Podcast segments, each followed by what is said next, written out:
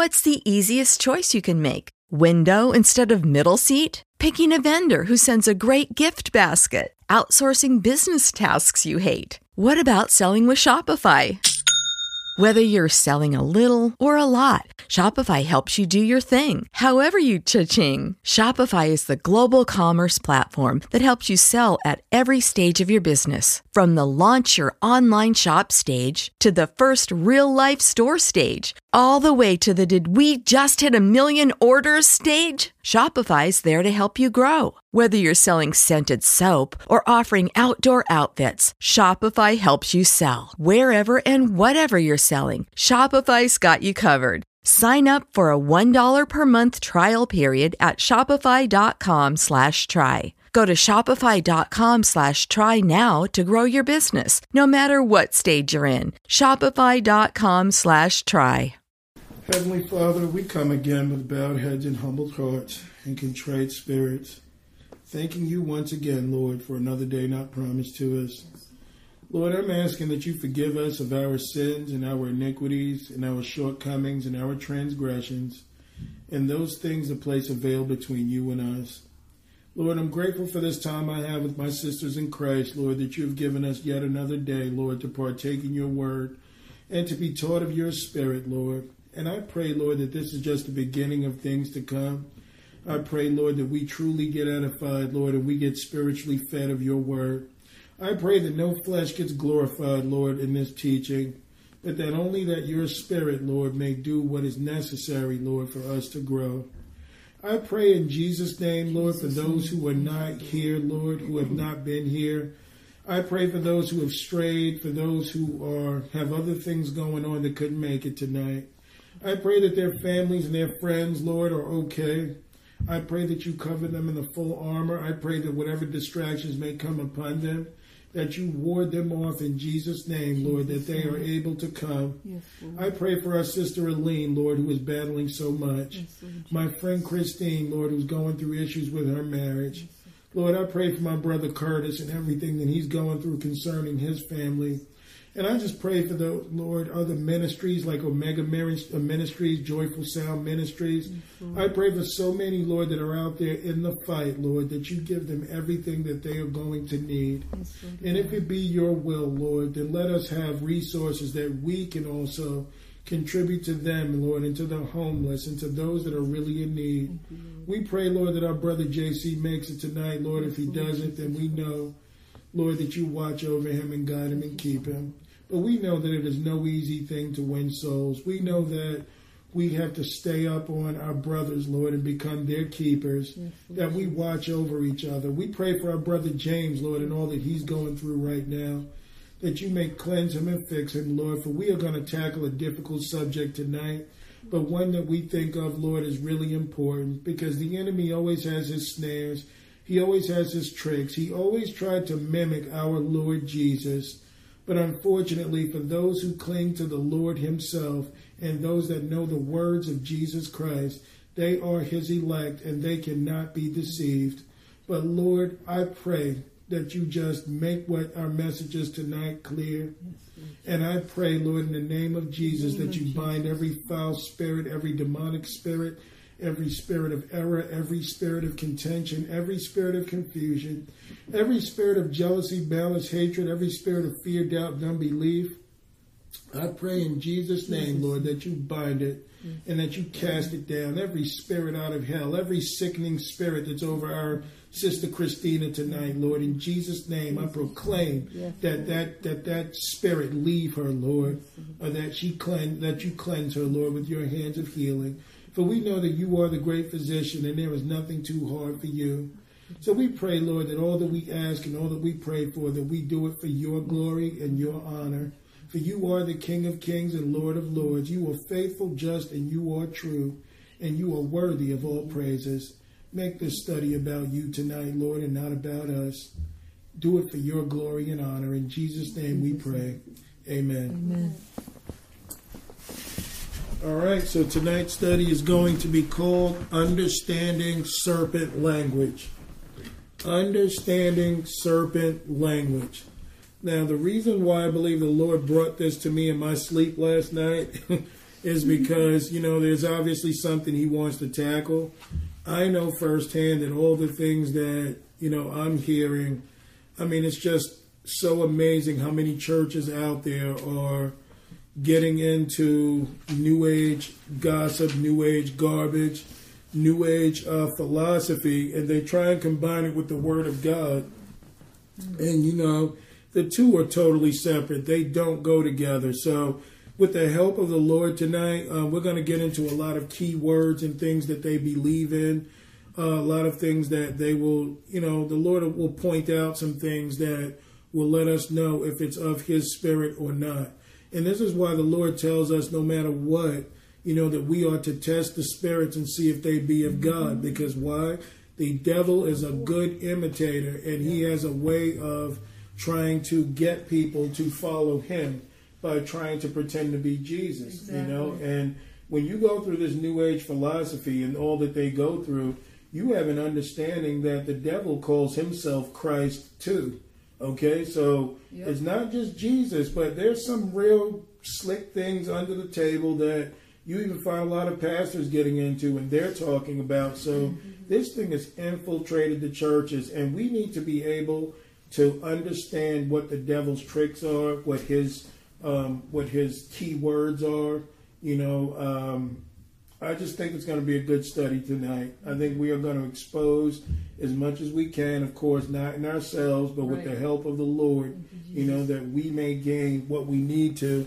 But I always like to get started with a psalm because we're going to go into Jesus Christ first and how awesome our God is. And we're going to compare him with this false Christ that a lot of people are, are, are talking about.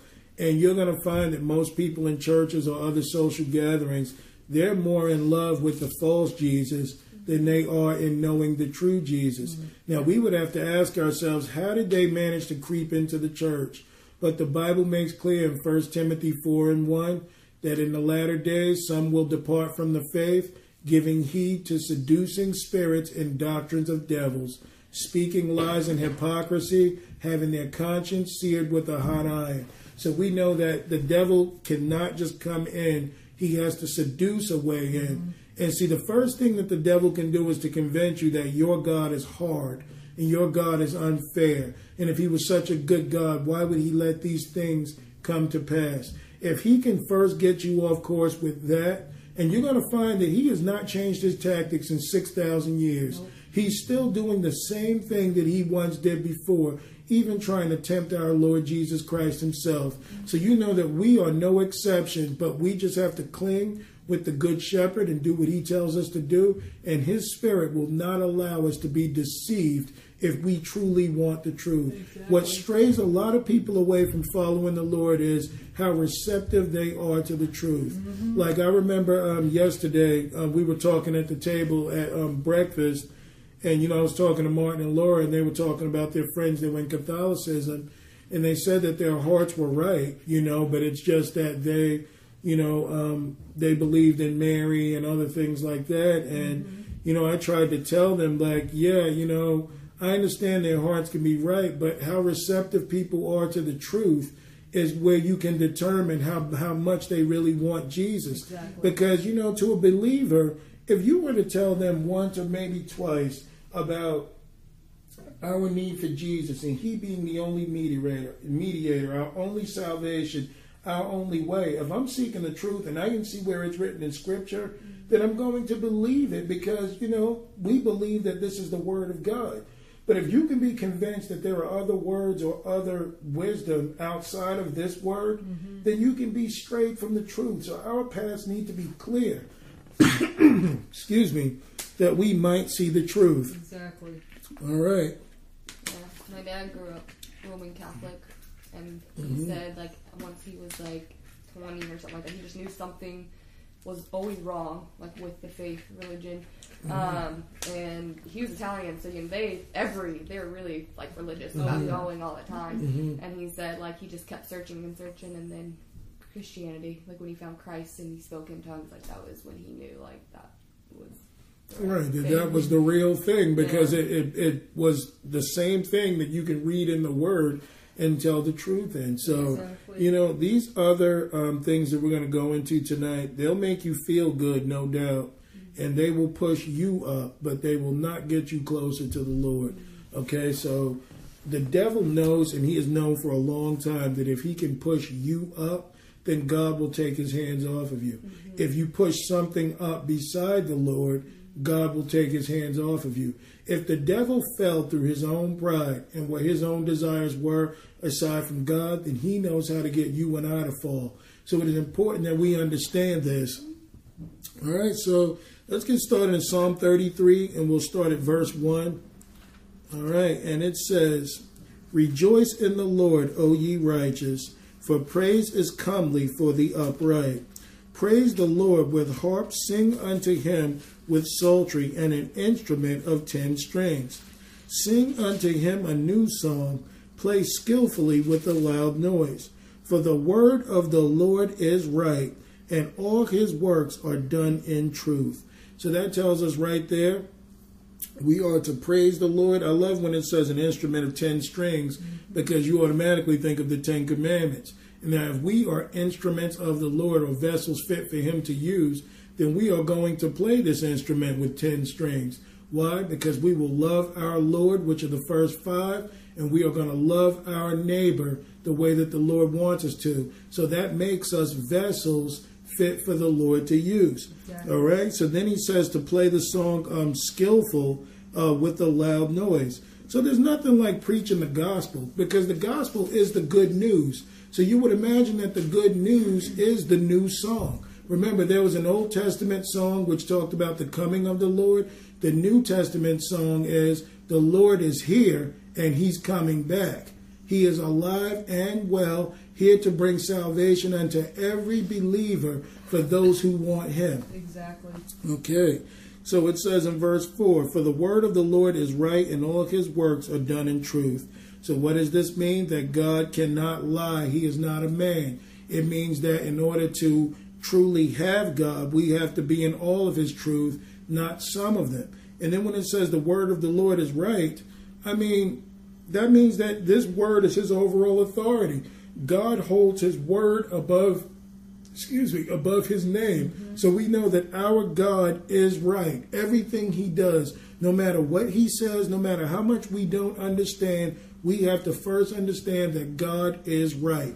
Because if we think that there are some things written in this Bible that are not so right, or maybe a few words here and there should have probably been switched to make more sense, then that means that we not we're not taking his word as a whole. That leaves a loophole that the enemy can come in and seduce you. Like I told you about the guy the other day, one time we were out there, and he said, you know, Jesus, um, the Bible talks about him to the age of 12, but then we don't know what happened from 13 on to 30, what happened with his life. You know what? I don't care. I know what the Bible says concerning Jesus Christ, and that's where I go. So you see, the devil will always try and find loopholes. Okay, the Bible didn't talk about what happened to Jesus in his 32nd year, so I'm going to try to inject something there. You know, and this is why we have to be clear. Like another example that they try and use in the New Age is they'll say, well, if Adam and Eve were the only two and they had two sons, then how can they reproduce from there? You know, obviously there had to be more people around. You go to Genesis 5, the Bible makes clear Adam and Eve had lots of sons and daughters. The Bible makes clear. Now, some people can say, wouldn't that be incest? Well, you know, that wasn't considered incest back then because it had to begin with two people and they had lots of children. So obviously, Seth or Cain had to marry a daughter of Adam and Eve. When you live for 900 years, you're going to have like a thousand kids.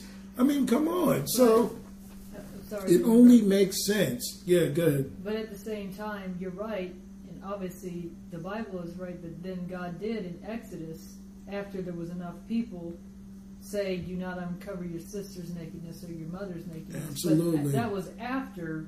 Right, when the world was already produced, Yeah. you know, when there was no need to go that route or whatever. So, you know, and also we got to remember, even though they were fallen around the time of Adam and Eve or after them, that man was still a lot cleaner than mm-hmm. what we are today. Oh yeah. Okay, because these people heard the Lord's voice outright. they were already fallen when the Lord said, Cain, why are you wroth? I mean, Cain was having a conversation with the Lord and everything where, you know, we got to get in the spirit to have this. Well, Cain and Abel didn't have clubs. They didn't have TV. They didn't have internet. So you see, these are the things, or they didn't have careers. These are the things that pull us away from the Lord's voice. So these are things that he's trying to um, make clear. So these are some of the arguments that the enemy will try and use to snuff out this word, but we know that God's word answers by itself. We don't have to philosophize. We don't have to try and, you know, figure out something to try and make it fit. We know that God answers everything that he says about his word in his word, mm-hmm. or we be led of his spirit to, to understand. Verse 5 He loveth righteousness and judgment. The earth is full of his goodness of the Lord. By the word of the Lord were the heavens made, and all the host of them by the breath of his mouth. So that Lord there is in capital letters there. We know that Jesus spoke the world into existence. The Bible makes clear that this is Jesus Christ. So he was around from the beginning. Mm-hmm. So it says, uh, verse 7 He gathered the waters of the sea together as in heap. He layeth up the depth in storehouses. Let all the earth fear the Lord. Let all the inhabitants of the world stand in awe of him. So you see, I believe at one point, even around the time of Nimrod or before him, people still feared the Lord. People still believed that there was a God. Whether they chose not to serve him, that was a different thing. But you see, ever since this point, the devil has always tried to make our God small. Mm-hmm you know, and, and tried to lift himself up or man up. And this is why I have such a thing against humanism. I don't care what Martin Luther King said. I don't care what Buddha said or any of these other people. What about the words of Jesus right. that are so much more wise than anything? But you see why they don't like Jesus because Jesus leads you back to the Father. Mm-hmm. He leads you straight back to the truth. So they don't like him. So Buddha was just a man. Krishna was a man. All these guys were just men with no power. All they had was their philosophy and their belief systems. And most likely they were encouraged by demons to believe what they believe. Mm-hmm. Okay, but they hate Jesus because Jesus is the truth that actually leads people back to, to the Father. Where other people just gave you their philosophy, but they can't tell you how to get there. Buddha would even tell you, go your own way. Muhammad would say, hey, don't follow me, you know, because I'm not even sure where I'm going. You know, you do you. So what kind of savior is that? You know, let's be realistic here. But Jesus could tell you, hey, in my father's house, there are many mansions, and if it were not, I would not have told you. But Jesus spoke of the heavens like you know that he was there. You know that he made this. He had such depth and understanding that man still can't figure out, you know, a lot of the things that he meant. All right, so um, verse 8 Let all the earth fear the Lord, let the inhabitants of the world stand in awe of him. For he spake, and it was done.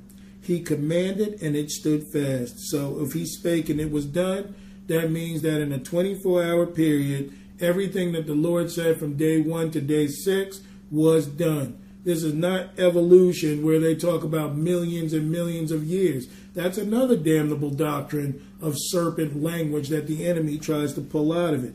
So it says, He spake and it was done. He commanded and it stood fast. It didn't take a thousand years. All right, verse 10 The Lord bringeth the counsel of the heathen to naught. He maketh the devices of the people of none effect.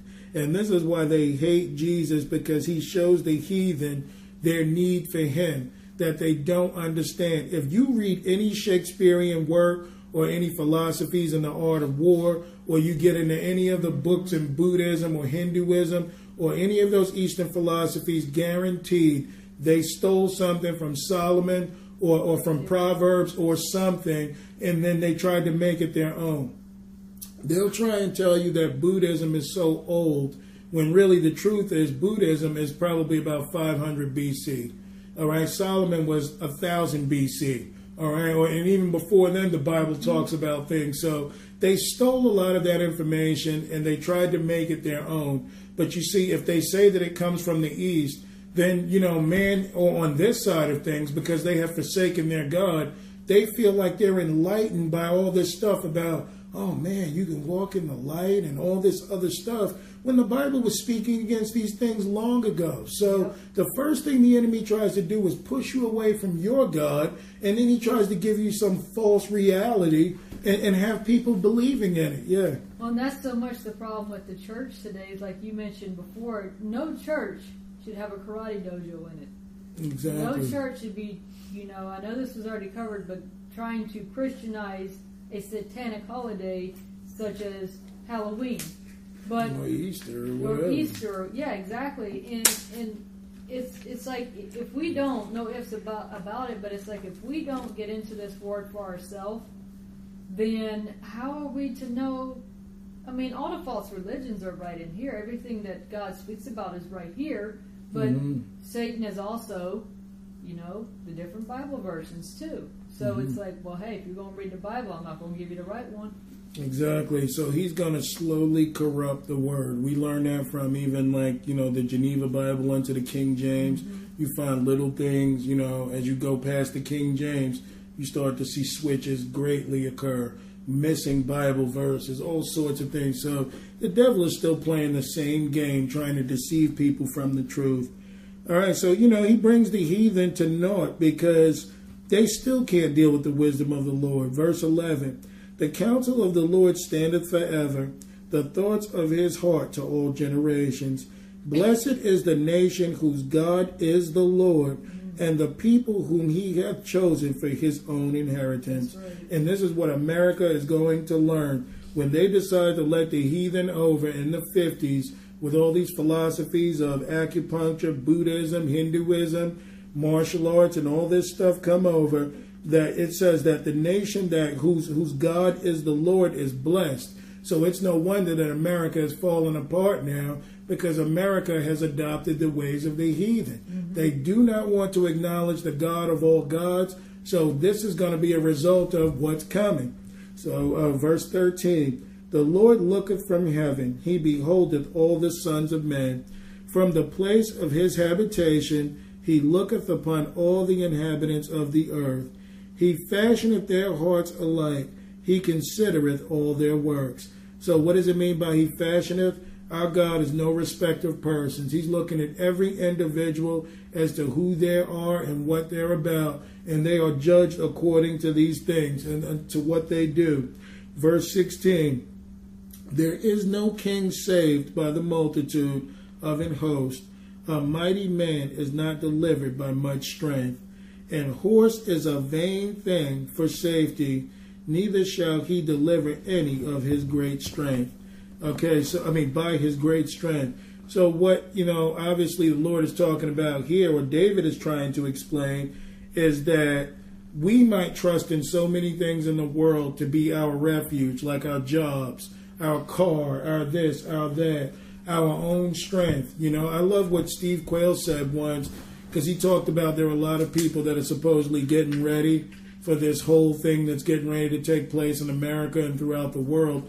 And he said, Man, I know guys who can shoot a fly off the wall. They got muscles bigger than their waist. I mean, they got all this stuff and they are so ready. But Steve Quayle said, I got one thing that can take you out, and it's a virus. It can be something small, and that can just put you out, not being covered in the full armor of God. So man tries to deliver himself in his own strength, and he's got none aside from the protection of the Lord. Right. So this is what the Lord is talking about here. You can't deliver your own self if you tried. Verse 18 Behold, the eye of the Lord is upon them that fear him, upon them that hope in his mercy. We're going to find out tonight how important this is because if you fear the Lord, those are the ones that the Lord is looking after.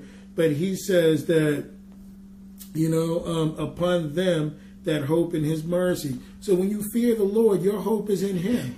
Lord, I don't know how it's going to be done. I just trust and I believe in you. But I don't want to make any moves that's going to make you upset with me. I want to stay in line with what you want. But you're going to find that these religions that we go into, or this New Age thing, it is all about pushing you up. Yep. It tells you that you can be equal to Jesus Christ. Now, and then some will try and look in the Bible and make the argument, Well, doesn't the Bible say that we're joint heirs with Christ? This is where they try to get you. Because you see, we might be sons of God where we're joint heirs with Christ, means that we're married to Jesus, mm-hmm. but we are not greater than Jesus. The Bible makes clear he is King of Kings and He is Lord of Lords. Amen. So That's these right. guys will try and tell you, well, it does say you can be joint heir, heir, so we can be gods too. We're going to cover all of this because the devil is very slick in how he tries to inject things. That's right. So it says in verse 19 to deliver their soul from death, to keep uh, them alive in famine. So when all things are falling apart because our trust is in the Lord, the Lord knows who, who trust in him. This is something that can't be faked. Mm-hmm. I know you can have two people sitting here saying the same thing about their trust in the Lord. The Lord will look at both of them and know that one of them actually believes. So this is something that you have to feel in your heart. You have to know. God knows this. And this is why you find some people like, man, this guy doesn't even sound as loving as I am, but why is his faith so strong? because he truly believes. Mm-hmm. So you can sit there and fall in love with Jesus from night until day, but the Lord knows, okay, do you love me or do you love the idea of me?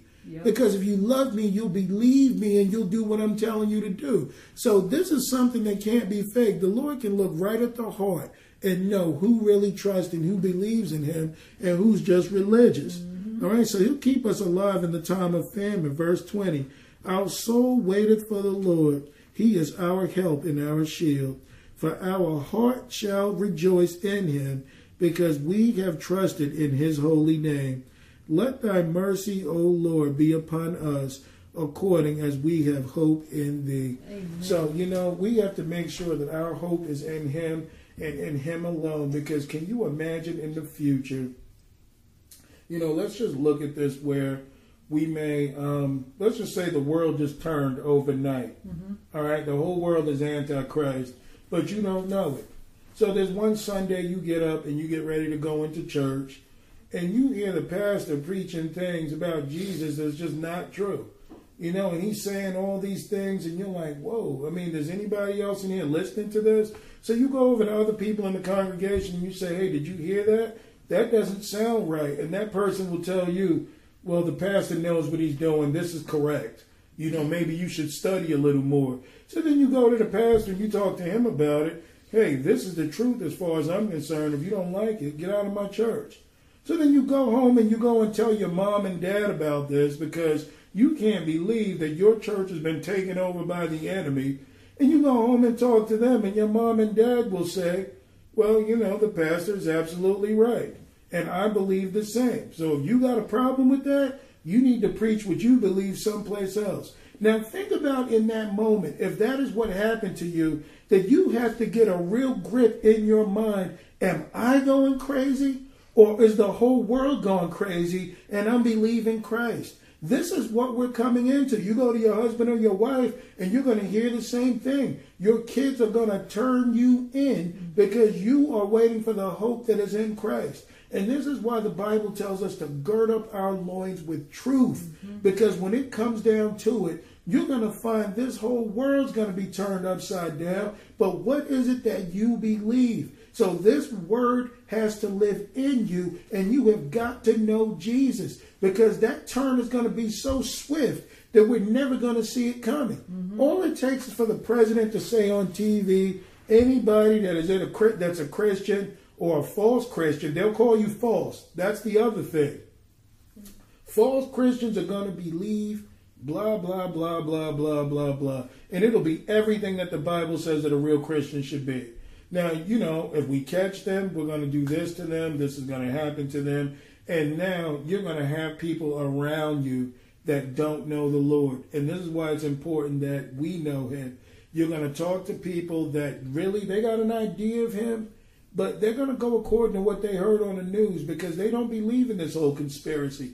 So you are going to truly be singled out. And everybody needs to get ready for that. Everybody needs to have that mindset before we get to the place of the whole world becoming antichrist mm-hmm. so that we can stand. I'm not saying go home and look at your parents with suspicion or whatever. I'm talking about if this thing were to truly jump off. Yeah. We have to know at any time the devil can be trying to turn you mm-hmm. away from the truth. Amen. And you know, that's a scary visual to think about, but it's one that you would have to say, Jesus Christ said that this is going to come. So I've got to stand in the truth and believe it. That's right. All right, so from here, I want to read something real quick if no one else has any questions or anything to add, these are quotes on the Christ from the writings of the Tibetan master and um, Alice A. Bailey. So you remember we did the teaching before of Djwhal Khul, mm-hmm. and we did the teaching of Alice Bailey talking about what they think of the Christ. Now this is going to be real interesting because they're going to talk about Christ a lot. They're going to mention Jesus, but I want you guys to see how swift the turn takes place, where some things will be true, but they'll be mixed in with a bunch of lies to turn you away. All right, so this is the first one. It says, Christ was the first of our earth, humanity, to achieve the goal of individualization. Oh, so rapid was the development of the Christ that in Atlantean days he found himself upon the path of probation. Okay, so there's nowhere in Scripture that you can find that Jesus achieved his own individualization. Nope. Okay, and then it says that the rapid development of the Christ in the Atlantean days found himself upon the path of probation. What probation was this that he was in? I'm going to continue and then we're going to hit this with the scriptures just to make the point. From the angle of evolution, the rapid unfoldment of the evolution of Christ was and has been totally unparalleled. So notice they are right away making clear that this Christ was the first. Now, the Bible will tell you Jesus Christ was the first fruits of his kind. We know this. But they're addressing it from the point that he was the first of the earth to um, realize the goal of individualization. All right, so that's one. Then it talks about what he did here was totally unparalleled in evolution. So you see, I agree. What Jesus did here was unparalleled, but it was not through evolution. So this is how things can be transferred. And you have some pastors that'll speak fast, talking about stuff like this. And if you don't catch it, yep. you know, you'll be saying amen. Be real careful in church when you say amen. Because when you say amen, you sign off on what that person is saying. Exactly. And it better be the truth. Mm-hmm. It has never been duplicated, uh, though, though there are people living today upon the planet who are beginning to develop now with equal rapidity. Esoteric Psychology, Volume 2. That was a book of Alice Bailey. Now, it is interesting how she talks about that um, there are other people today living to develop equal rapidity. Now, there are people walking around full of Christ that are doing the works of Jesus Christ. But one thing we know for a fact is that they are not equal to him. Mm-hmm. Okay, so I do want to hit a scripture here. Let's go to, um, I'm going to go to uh, John 15. Yeah. It also sounds like, um, because Satan obviously knows that he cannot stop. Well, he can stop people from believing in Jesus Christ, but at the same time, because people are coming out these days, even atheists are coming out these days, and they're not denying that Jesus Christ existed, even if they don't believe in Him. Mm-hmm. But it sounds like, well, if I can't stop people from believing in Him, then I'm going to degrade Him and I'm going to downplay Him and I'm going to put Him as another man like Krishna or whatever. So that way they don't believe in His power. Exactly. So they're talking about that these people who are now developing to this day the equal rapidity. So they're saying that there are people that have figured out the way that Jesus did it. Now, mm-hmm. notice they didn't say Jesus here; they said the Christ. Mm-hmm. We got to understand what that means altogether, right. okay? Because they're not talking about Jesus. But let's see. So this is John 15 and 1. I am the true vine, and my Father is the husbandman. So what does that make clear? That the Father is over Jesus Christ. Yep. And it says, Every branch in me that beareth not fruit, he taketh away, and every branch that beareth fruit, he purgeth it, that it may bring forth more fruit. Now ye are clean through the word which I have spoken unto you. Abide in me, and I in you. As the branch cannot bear fruit of itself, except it abide in the vine, no more can ye, except ye abide in me. So there is nobody out there that is coming equal to Jesus Christ aside from being in the vine, which is Jesus Christ. But you see, a lot of people can put a spin here and make you think this. So we'll keep reading right now, but watch this. So it says, I am the vine, ye are the branches. He that abideth in me, and I in him, the same bringeth forth much fruit. For without me you can do nothing. If a man abide not in me, he is cast forth as a branch and is withered, and men gather them and cast them into the fire, and they are burned. So it makes clear that aside from Jesus, that you can do absolutely nothing. And anyone that is not in Christ Jesus will be hewn down and cast into the fire. All right, verse 7 If ye abide in me, and my words abide in you, ye shall ask what ye will, um, and it shall be done unto you. Herein is my Father glorified, that ye bear much fruit. So shall ye be my disciples. As the Father hath loved me, so have I loved you. Continue ye in my love. If ye keep my commandments, ye shall abide in my love, even as I have kept my Father's commandments and abide in his love. So did Jesus come in his own commandments? Nope. Absolutely not. He came in his Father's commandments. So what we're hearing here in, in this esoteric psychology, volume two, page two and ten of Alice Bailey and this Djwhal Khul is another Jesus. Mm-hmm. Okay, this is not the Jesus of the Bible.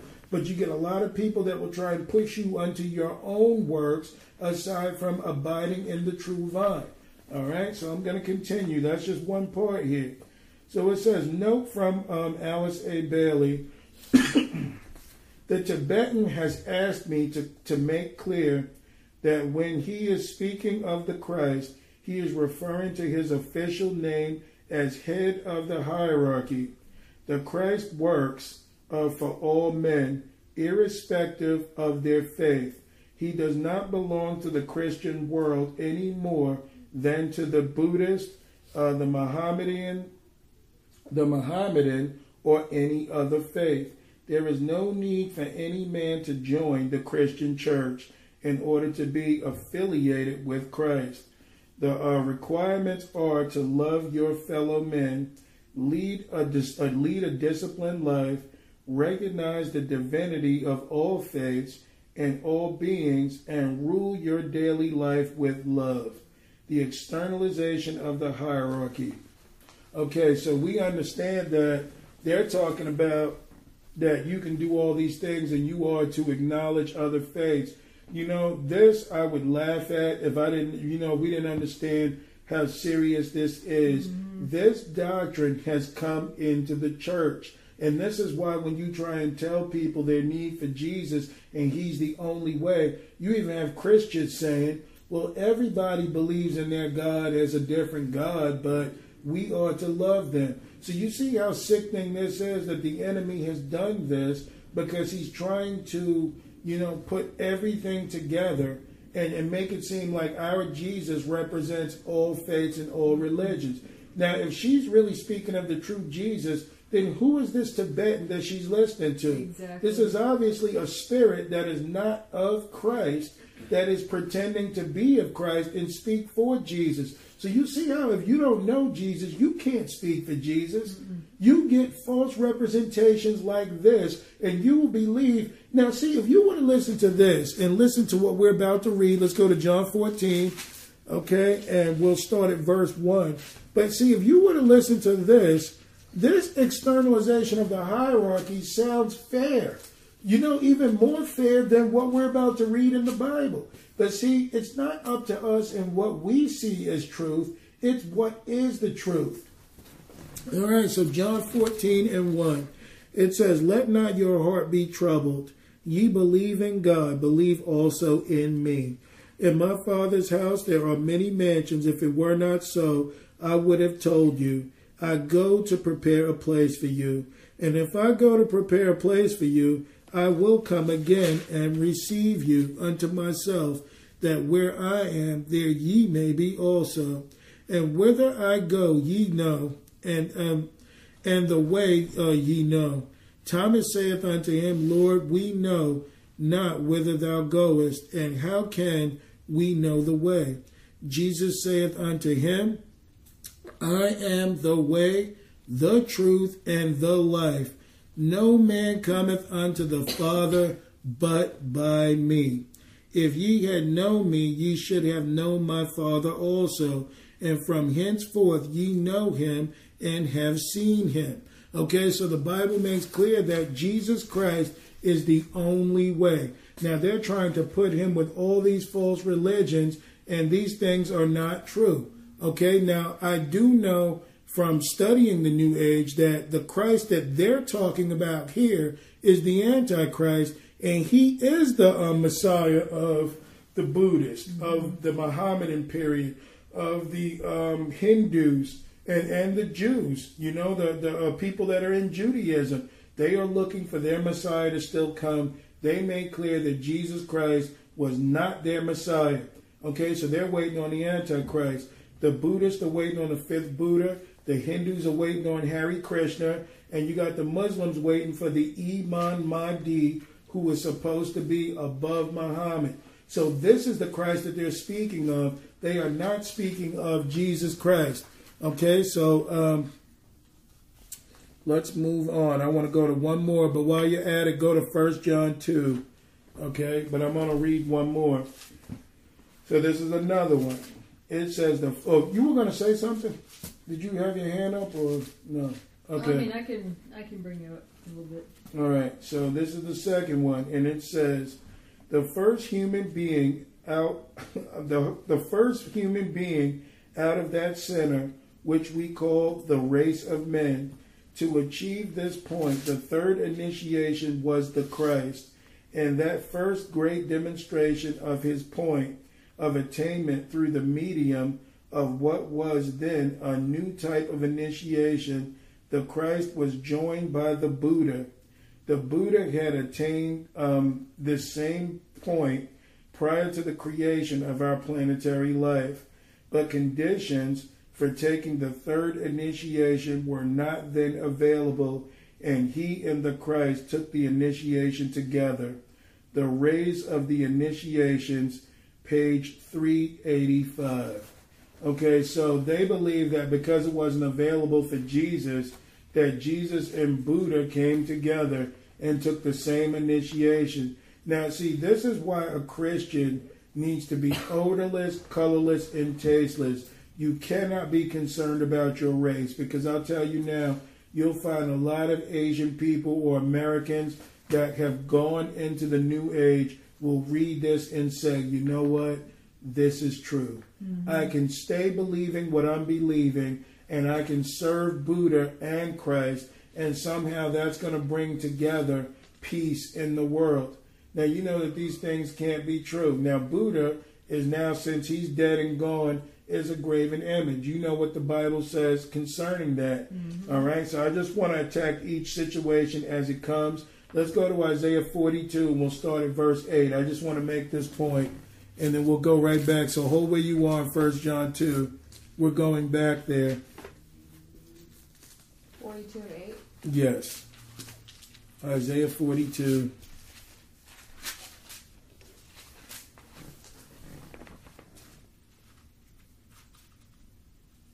All right. All right, Isaiah 42 and verse 8, we know that Jesus Christ is the Lord of the Old Testament, and it says, I am the Lord, that is my name, and my glory will I not give to another, neither my praise to graven images. Behold, the former things are come to pass, and new things do I declare. Before they spring forth, I tell you of them. So the Lord makes clear even before something comes to pass. If this was Isaiah 700 BC, before things come to pass, the Lord always will give his people insight as to what's coming. Why? so we won't be deceived. Mm-hmm. So he says that he is the Lord, that is his name. His glory will he not give to another or unto any graven image. So, as far as this person talking about, or Alice Bailey talking about, that Jesus and Buddha took some initiation together, that's a load of garbage because Jesus would have mentioned Buddha in his gospel. Exactly. All Jesus mentioned was the Father, that he came on his Father's behalf, and that the Holy Ghost would come. Okay, so we know that that's a bunch of nonsense, but these are the things that catch people. This is three. It says, the world teacher is that great being whom the Christians call the Christ. Notice that they never say Jesus. You know why? Mm-hmm. Because the Bible makes clear that that is the name which is above every name. That at the name of Jesus, every knee shall bow and every tongue shall confess that Jesus Christ is Lord to the glory of God the Father. So these demons can't say Jesus, but if they do, watch how they do say it. All right, so it says that the world teacher of this great being whom the Christians calls who the Christian calls the Christ, he is known also in the Orient as the Bodhisattva, Basifata, or something like that, uh, and uh, as the Lord Maitreya, and is the one looked for by the devout uh, Mohammedan, like the Muslims, under the name of the Imam Mahdi. He it is who has presided over the destinies of life since about 600 BC, and he it is who has come out among men before, and who is again looked for. He is the great Lord of love and of compassion, just as his predecessor, uh, the Buddha, was of the Lord of wisdom. So you see how this is why I tell people when we go into the whole doctrine of the gospel, stop talking about this false love because you understand that the devil identifies himself as a God of love. Our Bible doesn't say that Jesus is a God of love. The Bible makes clear he is the way, the truth, and the life, but it also makes clear that God is love. Mm-hmm. Okay, but he's not the God of love like people want to say here because you see, this love and compassion is what people draw to other than to receive the truth. Yep. People want to feel better, they don't want the truth. And this is the God that is being promoted in these false churches. Everything that they're saying about him, aside from Buddha, you are hearing in church. He is a God of love and compassion. Yes, he is. But he's not the God of love and compassion. So this is who they're identifying themselves as instead of the truth. God is love. Okay, so if you have God in you, then you will have love. But when they talk about this one as representing himself as the God of love and compassion, he's seducing you because Jesus, Jesus never made his whole doctrine on squishy, comforting kind of love. Exactly. Jesus told you the truth. Jesus said, if you love me, keep my commandments and do what I tell you to do. He doesn't say you have to feel anything about it. Now we know that our God has compassion. When the Holy Ghost comes upon you, there is no comforting feeling like it. Mm-hmm. There is nothing like the Lord coming upon you when you get those tears of joy. You know that God loves you. But you don't need Jesus to tell you constantly, I love you, I love you. Oh, I just love you so much. And that's not the God we serve, okay? He shows it. Exactly. He shows his love in his power, in his compassion, in his grace, that we may grow in him, in his mercy. Mm-hmm. Yeah.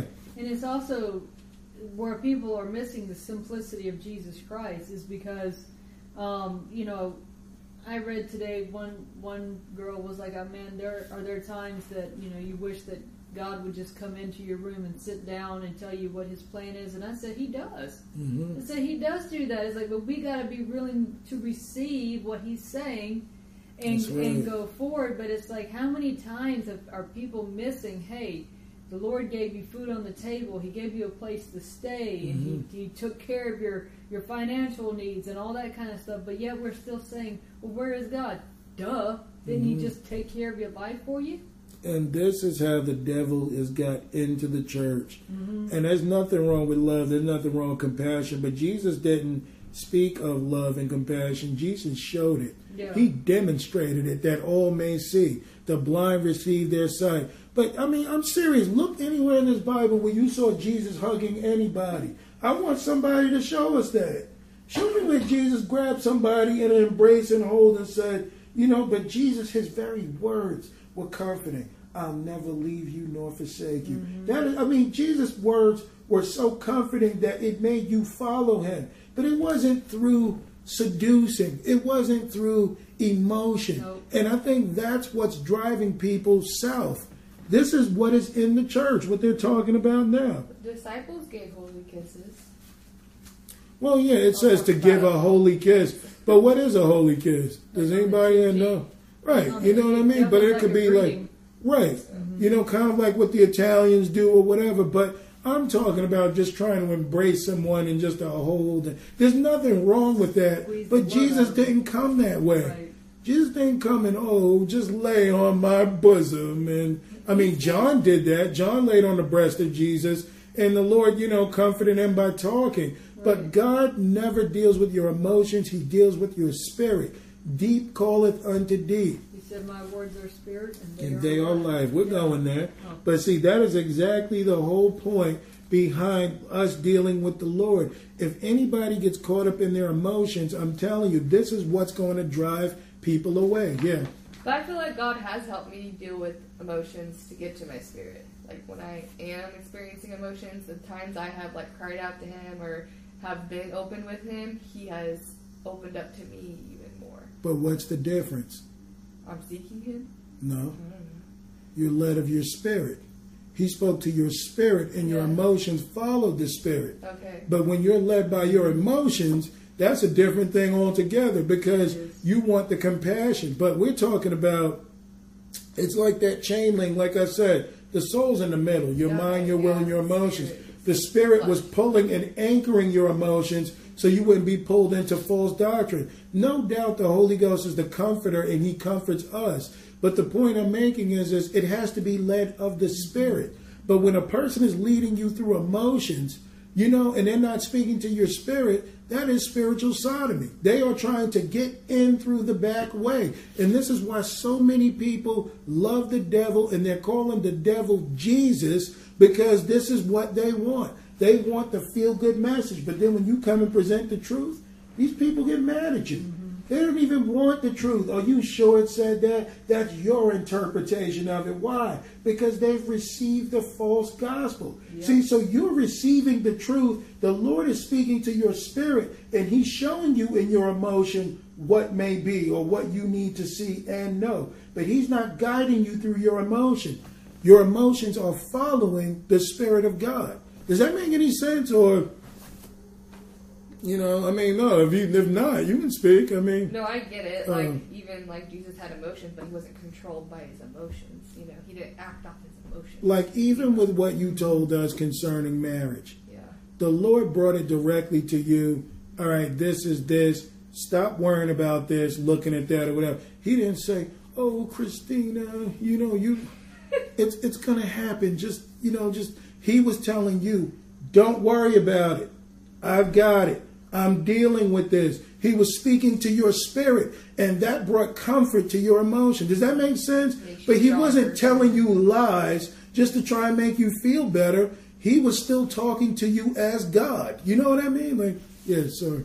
I have, from my own experience, um, from past insecurities and stuff that the devil has tried to plague me with, that the Lord actually delivered me from, hmm that the devil has tried to bring those back upon me, Mhm. and I had to recognize what it was, and I had to pray, and I had to fast, and I had to get out of it because it, the devil will plague us again with those old things Mhm. if we don't, like Paul said, if I don't keep my, if I don't keep underneath myself or keep Mhm. my body under subjection. What he was talking about? Those old things can come back on us, and that's when we're like, you know what? That's the devil. I need to pray and seek the Lord, and He'll take those emotions away from us. But anything in our past that the devil can plague us with, he will try tooth and nail to get us back into those things. Right, because he comforted you with telling you, don't worry about it. You know what I mean? I've got this. But he didn't fill your head with lies. No, it's like You know he s- heals you through the Holy Spirit. You know, versus the enemy will try to soothe talk you. Exactly. Just try to relieve you for a second, but the wound is still there. Exactly. Yeah. And then see, this is why people, you know, they never. Some people never grow up because they'll start looking for more soothing mm-hmm. instead of what is the truth. What is it that I need to do now? But they'll still, man, just make me feel better. Just one more sermon. And it's kind of like, no, do you want to hear the truth and what we are really supposed to be doing? Like so those who will, massaging. Lord never did is. that. No. No, Jesus would tell people, I mean, straight to the eye, what was what. And it's like you can either receive it. How do you think Peter felt when the Lord said, Get thee behind me, Satan, thou art an offense unto me? But you see, from there, he had Peter back. But he chased off that mm. spirit that came so soothing. Oh Lord, no, be it not done unto you, Lord. I speak nothing again. You know, he grabbed the Lord, but the Lord is like, wait a minute, this is not a spirit of comfort. This is an antichrist spirit trying to get me and my emotion so I not obey the right. Father. So yeah. you see, the Lord had to push that spirit off. Hey, yeah. back off, buddy. You know, I'm going to do what my Father says. That's right. He knew it wasn't Peter. All right, so it says, He is the world teacher, the master of the masters, and the instructor of the angels. And to him is committed the guidance of the spiritual destinies of men and the development of the realization uh, within each human being that he is a child of God and a son of the Most High. So right away, they're not talking about Jesus; they're talking about this Lord Maitreya. Now you know that this Lord Maitreya is supposed to be um, the fifth Buddha, the Imam Mahdi. A lot of New Agers will talk about him, and they claim that he was anchoring Jesus at the time when Jesus was doing his thing, Maitreya was running things. So let's go to uh, 1 John 2 and let's find out what the Lord thinks about this.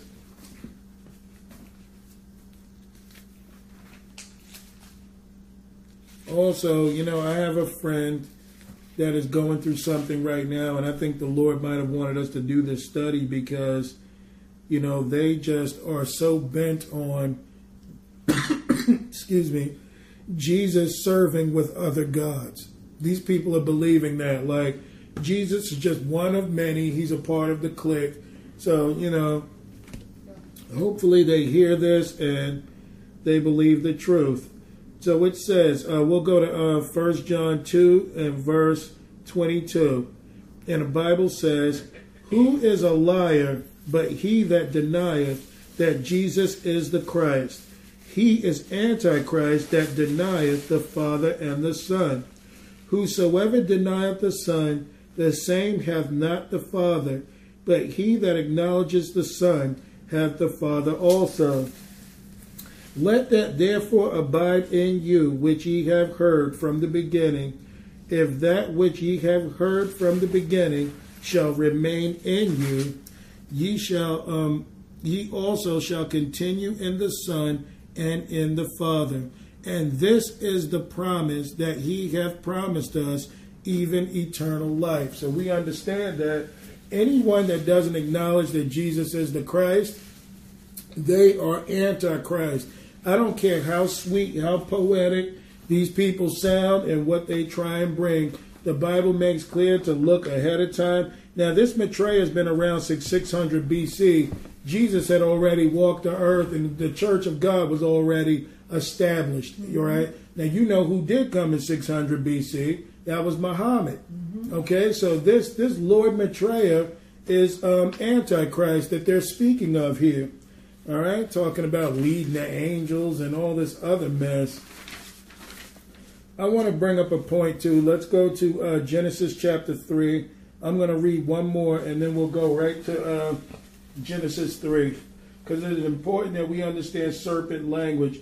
Now, if you were to just listen to these people aside from Jesus, this just sounds like some, you know, enlightening stuff. It sounds nice. It sounds like, you know, all religions can come together in one and everyone can just love one another. I mean, if you think about it, it sounds like what God would want.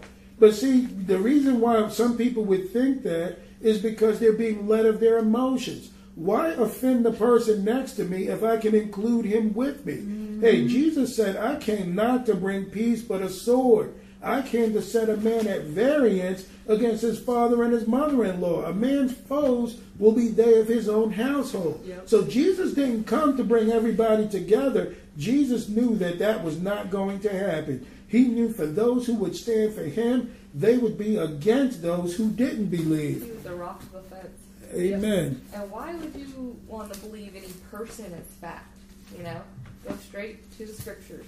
Exactly. That's. Like, don't go outside of that. Like, that's all you need. And see, this is why a lot of pastors are compromised in the gospel.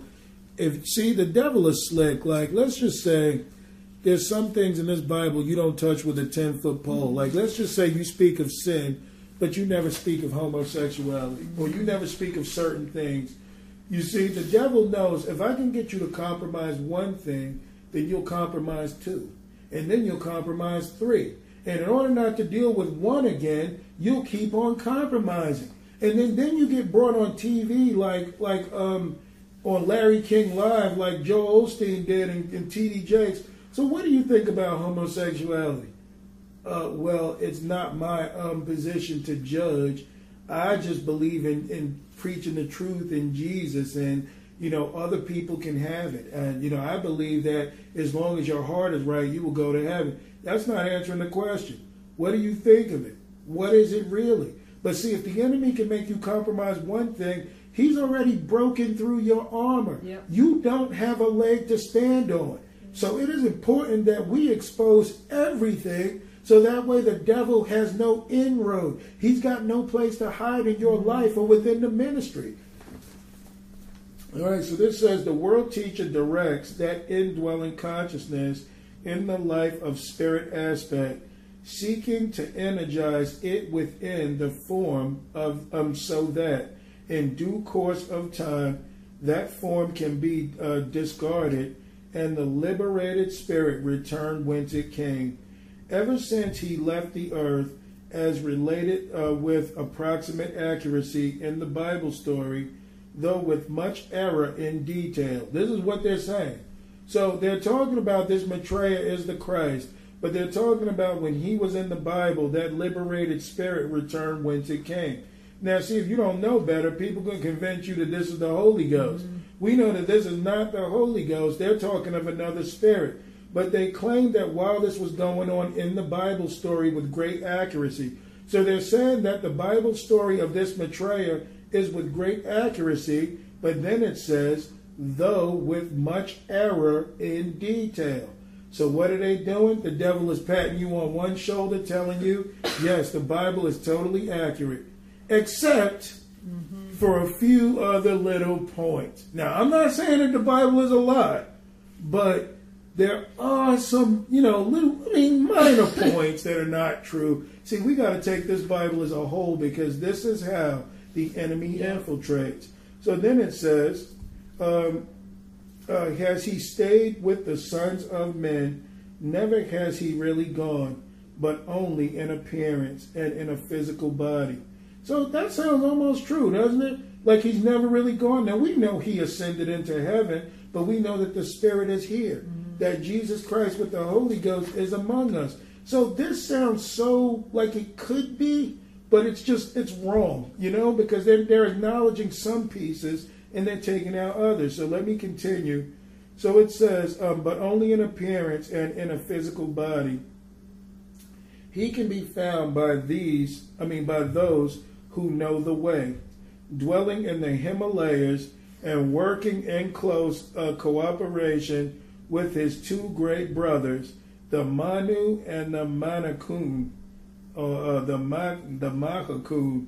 All right, so these are Jesus's brothers, Manu and Mahakun, in the Himalayas that we never heard of. Now, this is important because they're saying, now, this is why when people say from the age of 13 unto 30, they are claiming that Jesus went into the New Age and went into India and went into all these places and learned some stuff. So when he came back at 30, he was ready to present his gospel. That's So the Ways religion, right? What? The Ways religion that Bruce Lee studied. Oh, all that stuff. All this stuff is based on lies. But I am going to make this point, but this is how they try and throw you off. And that anything that is not right with the Bible, we got to throw it away. So it says, Daily he pours out his blessings on the world, and daily he stands under the great pine in his garden at the sunset hour with hands uplifted and blessings over all those who truly and earnestly seek to aspire. I mean, to aspire. To him, all seekers are known, and blessing uh, over all those who truly. Oh, I read that part. All seekers are known, and though they may remain unaware of him, the light which he pours forth stimulates their desire, fosters the spark of struggling life, and spurs uh, on the aspirant until uh, the momentous day dawns when they stand face to face with the one who, by um, being lifted up, uh, occultly understood, is drawing all men unto himself as the initiator of the sacred mysteries, initiation uh, human and solar. So this is another book, and this is page 43. All right. So the point they're making here is that this this so-called Christ is standing over, just pouring blessings on people, and these people are not even aware of who he is. So this is how they they support other religions to try and say that we've all got the same Christ. So let's go to um, uh, let's go didn't, to first. you read in there that he was understood by the occultists? Yeah. Yeah, that the occult people understand that who this is. So, I mean, let's just stay at Genesis 1 and 3, but I want to make it clear how the enemy works here because he has never changed his tactics in 6,000 years. So it says, Now the serpent was more subtle, that subtle means soft, than any beast of the field which the Lord God had made. And he said unto the woman, Yea, have God said, Ye shall not eat of every tree of the garden.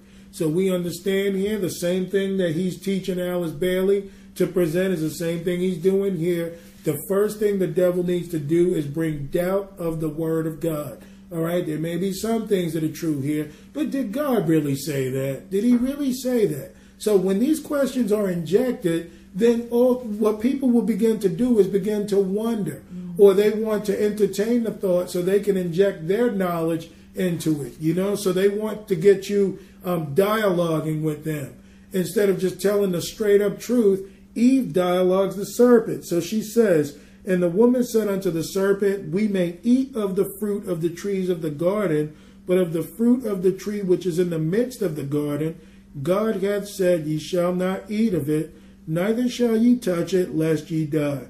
So Eve, in dialoguing the serpent, said something here that was not true. The Bible never says in Genesis 2 that if they touch it, they will die. He said, if you eat of it, you will die. So we know that she's already off course by what she said. And I can imagine the devil putting it in her hand. I can so imagine him saying, all right, well, then touch it. She touched it, nothing happened. So, uh-huh. so that means that God's probably lying about everything else. All right, so verse of 4 And the serpent said unto the woman, Ye shall not surely die, for God doth know that in the day ye eat thereof, then your eyes shall be opened, and ye shall be as gods, knowing good and evil. So, what Eve should have recognized here, not so much about what the devil said, but she should have first recognized that this person is calling God a liar. Mm-hmm. See, the devil took it straight from Eve, I mean, straight from the Lord, and made it about her.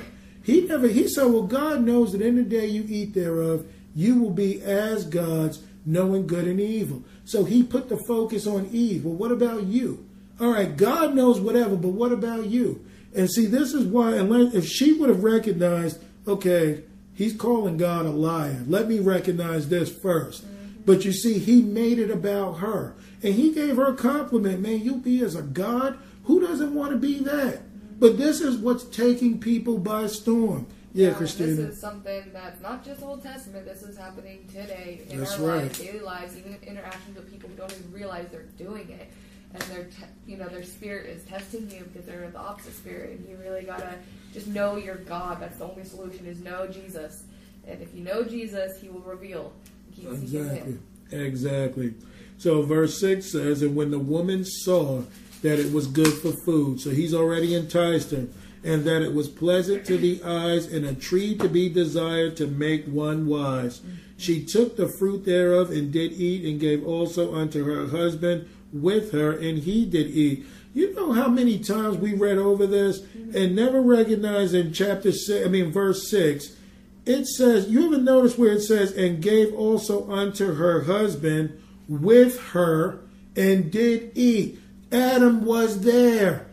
You know, and I mean, it's not like he went away, but it made clear, yeah, he's dialoguing her. You know, I mean, he's talking to the woman, but Adam was there. Her husband was with her mm-hmm. when all this was going on, and he ate. So he, see how the devil first went to the woman, just like the devil went to Alice Bailey, just like the devil went to Helena Blavatsky. Just how he's doing the same thing today. He first went to the woman knowing what God said about the hierarchy, yep. but got the woman, the man, to obey the woman. He first made it about her. He empowered her. And by and in turn, she felt uplifted. And now Adam is serving to her, doing what she says. Man, this makes so much sense. So um, he ate. And the eyes of them both were open, and they knew that they were naked, and they sewed fig leaves together and made themselves aprons. And they heard the voice of the Lord um, walking in the garden in the cool of the day. And Adam and and Adam and his wife hid themselves from the presence of the Lord God amongst the trees of the garden. I actually have a teaching coming up on they hid themselves amongst the trees of the garden because there's something else the Lord is revealing to me about this about these trees and why they were there. So then it says, And the Lord God called unto Adam and said unto him, Where art thou? And he said, I heard thy voice in the garden, and I was afraid, because I was naked, and I hid myself. And he said, Who told thee that thou was naked? Hast thou eaten of the tree whereof I commanded thou should not eat? So you know what enticed Adam and Eve was one, the lust of the eyes, the lust of the flesh, and the pride of life. The same way that this this Tibetan is talking about bringing people together with Alice Bailey is the same thing that he's doing to push people up, that they may pursue this and not the truth in Jesus Christ. Go ahead. Just that word naked, he said, uh, I hid myself because mm-hmm. I was naked. It's like he had no more spiritual covering Exactly. The Lord asked them, Who told you that you were naked? Yes, they were physically naked, but it mentioned several times, mm-hmm. especially in the New Testament, mm-hmm. you know, that nakedness was their their spiritual not physical nakedness, but it was their spiritual. Like they had no covering anymore. So mm-hmm. it was like that's also what this represents. Exactly. So we learn in a lot of false religions why a lot of people get caught up the devil will always make it about you. Mm-hmm. He'll always try and turn it on you. Now, we're going to see a pro handle this very same situation. So let's go to Luke 4 real quick. But we're going to see a master at work because how the devil got humanity to fall, he's doing the same thing to people, trying to take them away from the truth. Yep. And see, that's the difference. When the Lord speaks to you, Christina, He's speaking to you for everything that you need and you're going to need. He's not trying to entice you. You know, God is not a man that He should lie. It's like you either serve me or you don't. But I'm not going to try and butter you up so you can follow me. What kind of God would He be then? Think about it. I've got to seduce you in order for you to like me. That shows a sign of weakness. But that shows you the weakness of the enemy yeah. that he has to seduce you to get you to come on board. What kind of relationship is that? Exactly. Yes. And you know what? That is a great question. That is the that is the relationship that most people have in their marriages, yeah. in their relationships, in their religions, in their friends. It is that same type of seduction that they need to be accepted. All right, so let's go to um, uh, Luke uh, 4 and verse 1. And Jesus, being full of the Holy Ghost, returned from Jordan and was led by the Spirit into the wilderness, being forty days tempted of the devil. And in those days he did eat nothing. And when they were ended, he afterwards hungered. And the devil said unto him, If thou be the Son of God, command these stone that it be made bread. So right away, you see a parallel here the devil turns to Jesus and says, If thou be the Son of God. The same way, oh, have God really said not to eat of the fruit of, the, I mean, the trees of the garden? So he tried to bring a question, some doubt. If you are, I'm not saying you're not, but if you are, you know, command these stones that they be made bread. So he tried to make it right away about Jesus, not about the Father. All right, verse 4.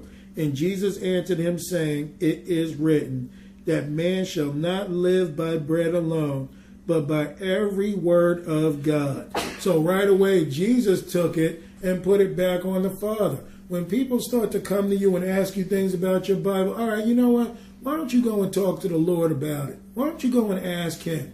All right, or better yet, like Jesus said um, before in the other, um, in Matthew 4, it is written. He went right back to the doctrine that God had he never handled it himself. He went right back to the written word to make his point. And that's what we need to do when dealing with false religion. Mm-hmm. Don't let these people pull you out there into some struggling match about what Jesus did from 13 to 30. That's not important. That's why when he came to me with that, I started laughing because I had heard that before.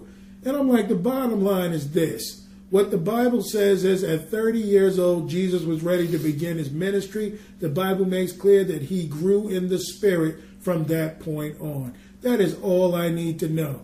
But don't get caught into, oh, I wonder, you know, what did happen to him from there? Because if you really want that answer bad enough, what'll end up happening is you'll go elsewhere searching for it. Yep. God will tell you what he wants you to know. And that's why you guys got to be careful. If you get a chance, um, read the Gospel of Thomas when they try and claim that Jesus, this is not in the Bible, but they call it the missing books of the Bible.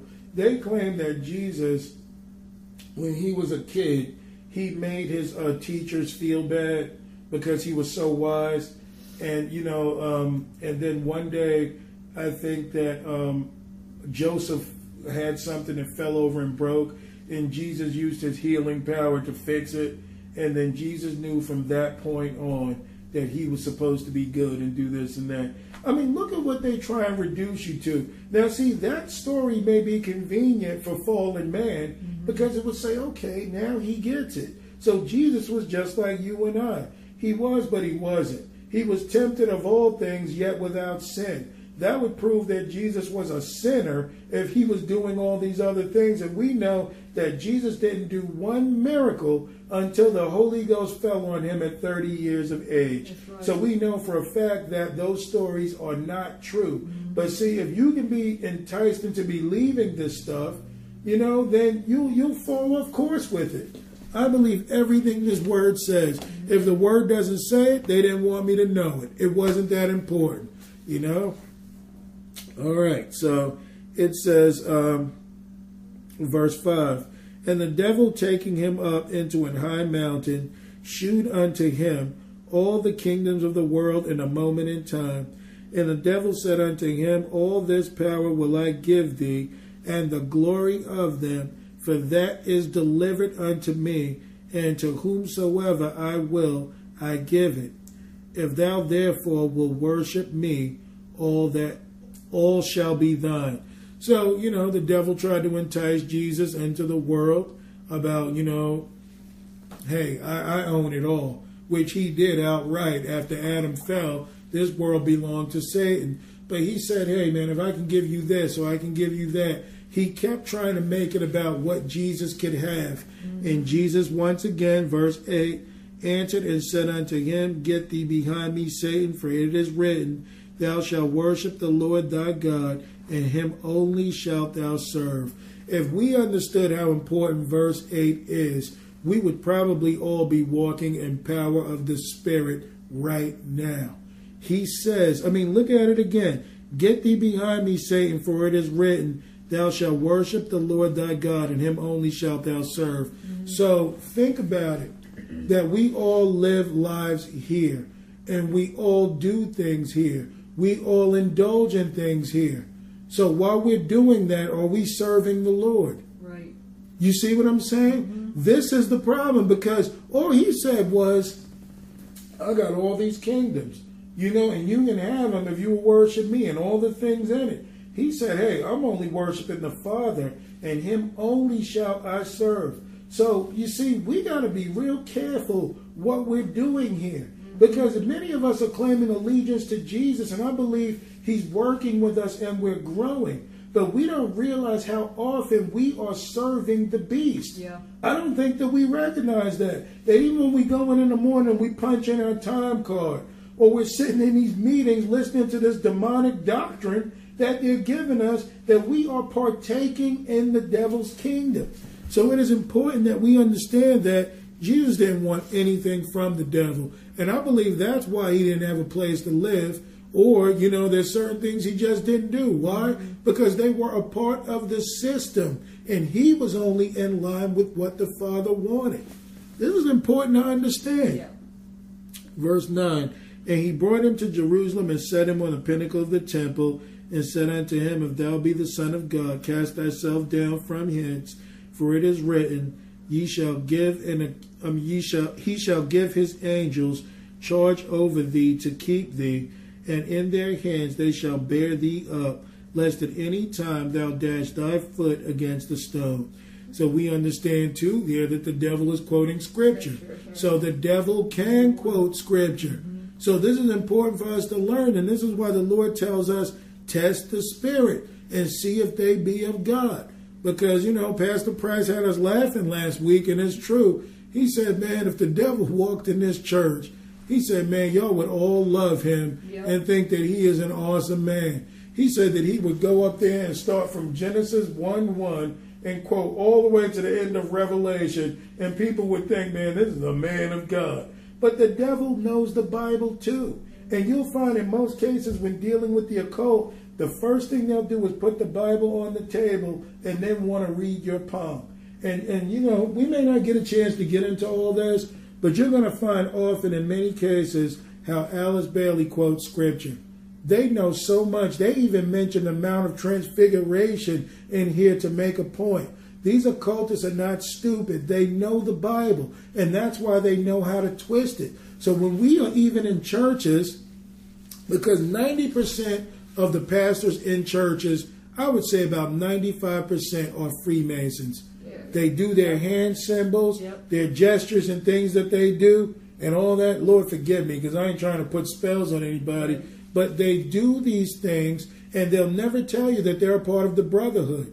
That's why you'll have some pastors can talk about homosexuality and no persecution comes upon them. And people will say, I know you got a point, but people will say, are they, um, well, they're speaking against it. Yeah, but they're a brother. They're not going to go to jail. All they got to do is stand before the judge and show a hand symbol, and the judge will look at it, oh, case dismissed.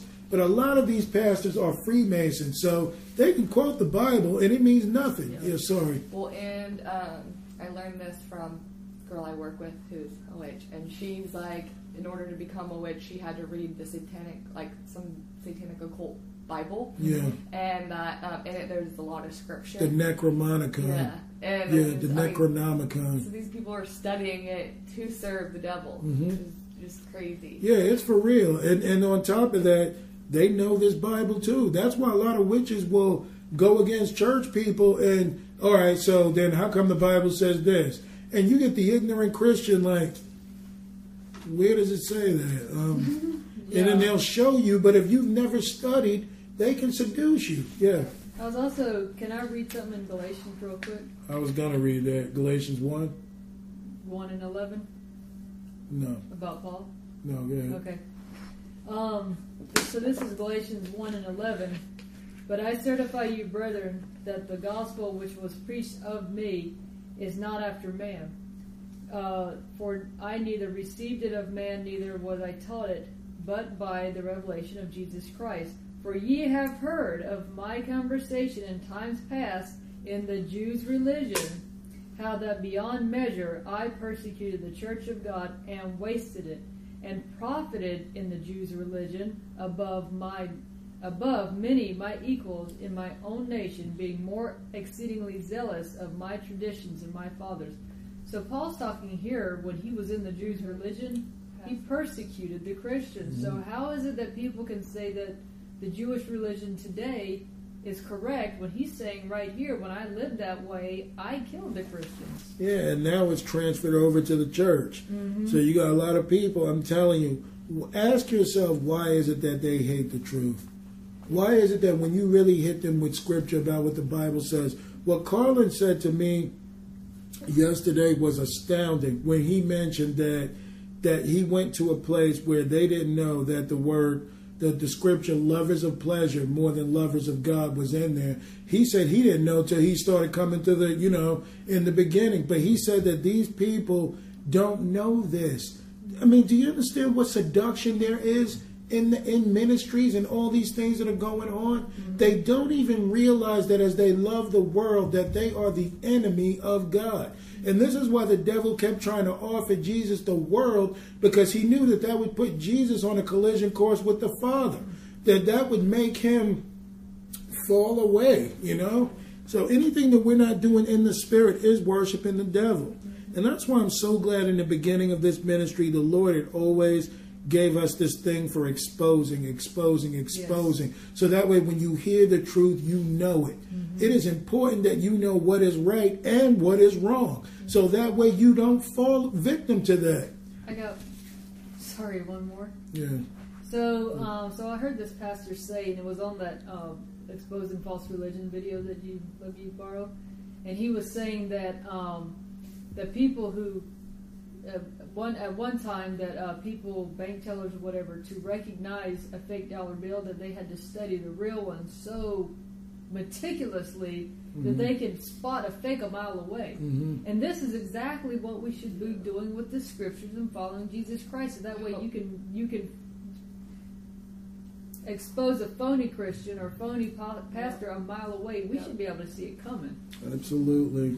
It's so true. So it says, uh, Jesus says, uh, For it is written, oh, well, the devil tried, he is written. This is verse 11.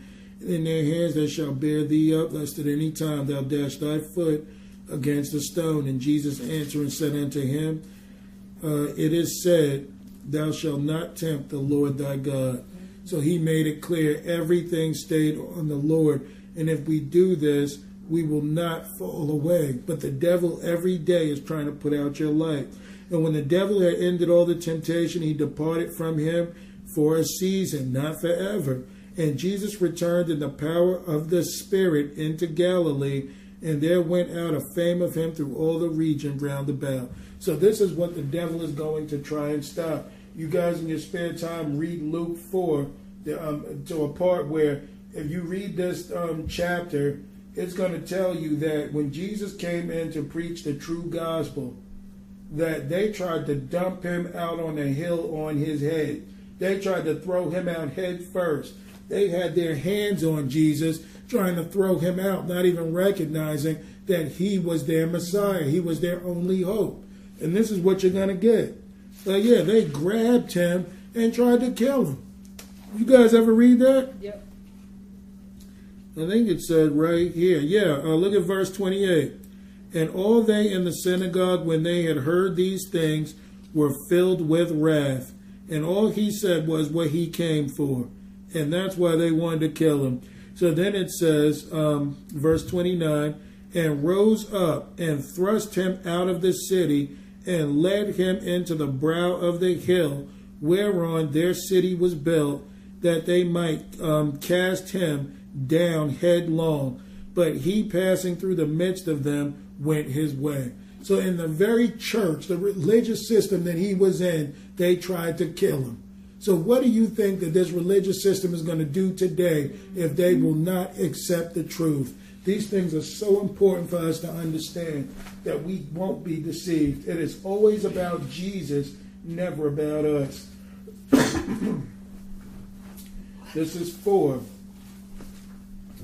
Uh, it says, He has been for 2,000 years the supreme head of the church, invisible, the spiritual hierarchy composed of the disciples of all faiths. So you see, they want to bring all faiths into this, not the truth. All right, then it says, He recognized and loves those who were not Christian but who retained their allegiance to their founders, the Buddha, Muhammad, and others. He cares not what the faith is if the objective is love of God and of humanity. If men look for the Christ who left his disciples centuries ago, they will fail to recognize the Christ who is in the process of returning. The Christ has no religious barriers in his consciousness. It matters not to him of what faith a man may call himself. So you can tell that they're lying again. This is what's going on. But did you notice some truth in it? Like when it says that he has no religious allegiance to anything, that is true. But he works with relationship. But there is no other way that we can sit there and talk about that Jesus doesn't care what religion you are in. Mm-hmm. This is a false Christ, and we're going to prove it. So let's go to 1 Timothy chapter 2.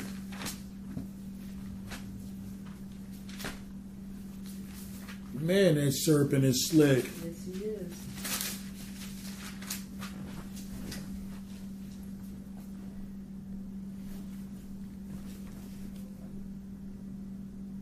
All right, we'll start at verse 1.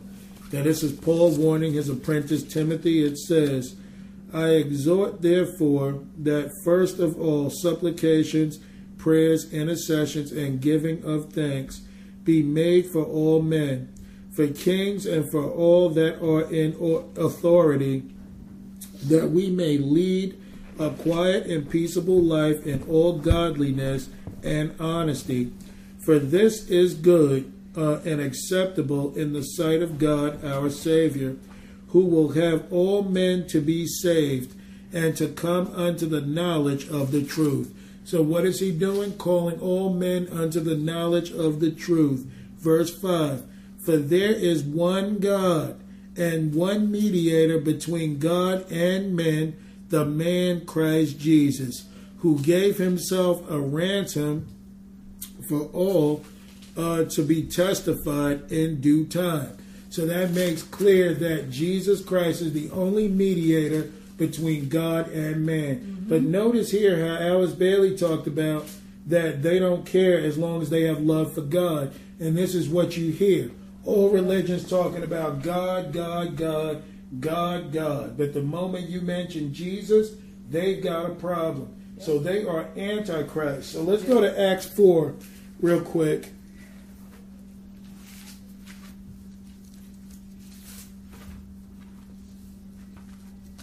But it's important that we expose this stuff. For real. People are really believing all this new age garbage.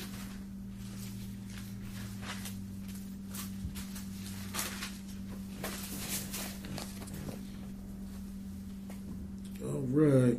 Acts 4, and we'll start at uh, verse 10. And it says, Be it known unto you all and to all the people of Israel that by the name of Jesus Christ of Nazareth, whom ye crucified, whom God raised from the dead, even by him doth this man stand here before you whole. This is the stone which is set at naught of you builders uh, which is become the head of the corner. Neither is there um, salvation in any other, for there is none other name under heaven given amongst men whereby we must be saved. So only through Jesus Christ and Jesus Christ alone we are saved. Right. So as far as Buddha and Muhammad and all that, not the truth. This is all about Jesus Christ. So she continues and says, the Son of God is on his way, and he cometh not alone.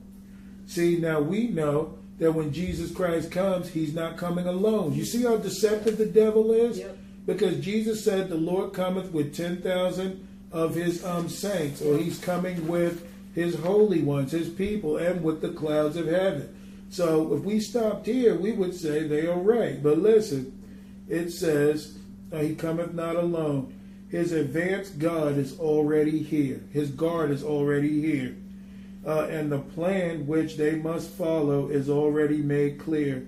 Let recognition be the aim, the reappearance of the Christ, page 60. So you see, this this is so deceptive that's catching people. Now, look how many religions believe this. Mm-hmm. You got Jehovah Witnesses. Remember, they said Jesus Christ has come back, but he is invisible.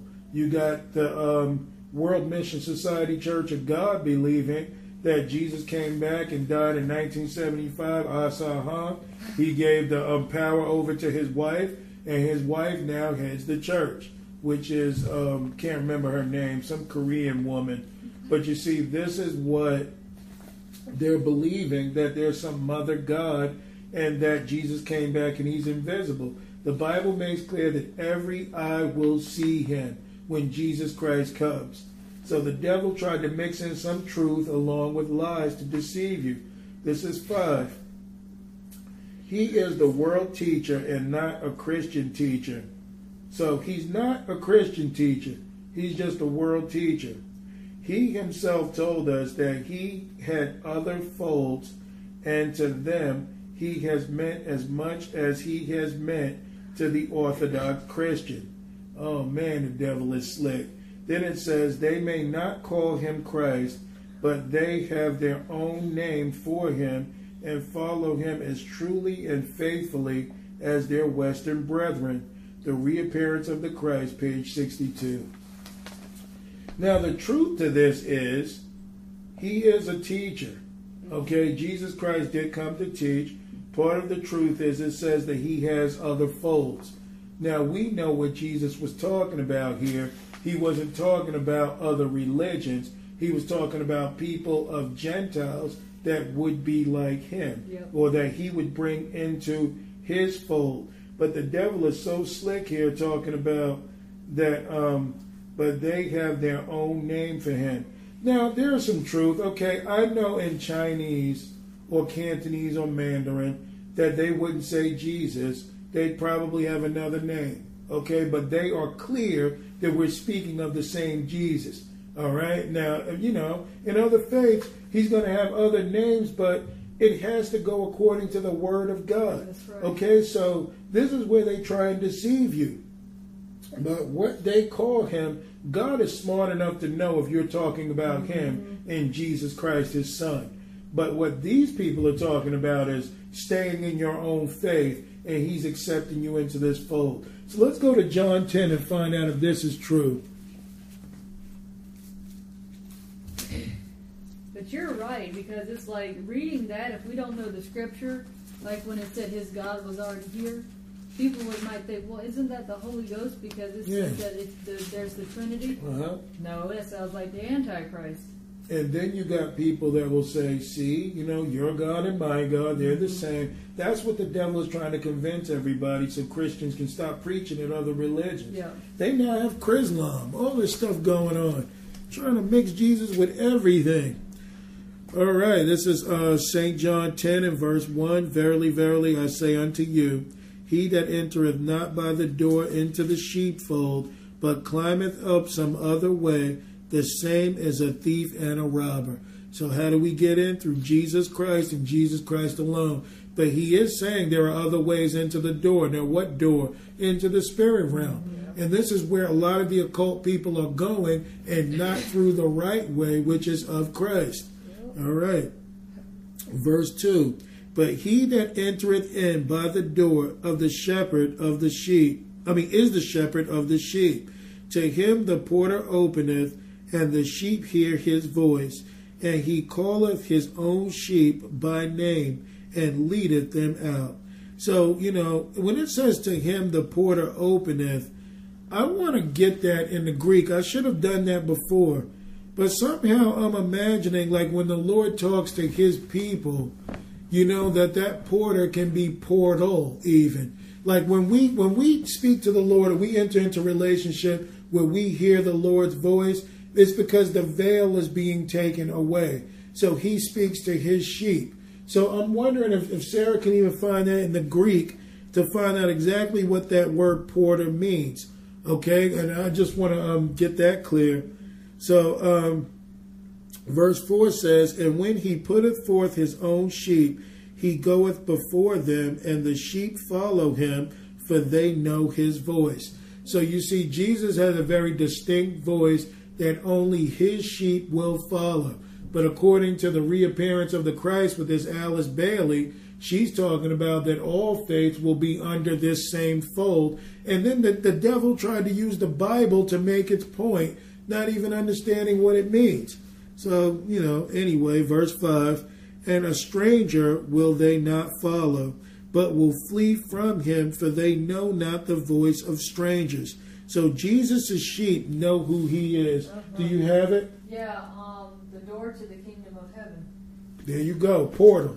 So that's exactly what they're talking about with that portal being open.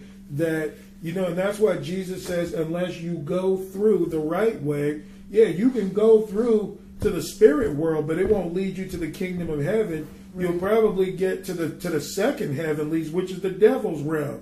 But we know that God's kingdom is above that, you know, in the third heaven. It's interesting because our little um, book here says doorkeeper. Uh-huh. The doorkeeper, which like it's kind of like Jesus is the doorkeeper, like the Mhm. way, the open way Right. to heaven. Mm-hmm. So you see that Jesus is that opening that we need to go through.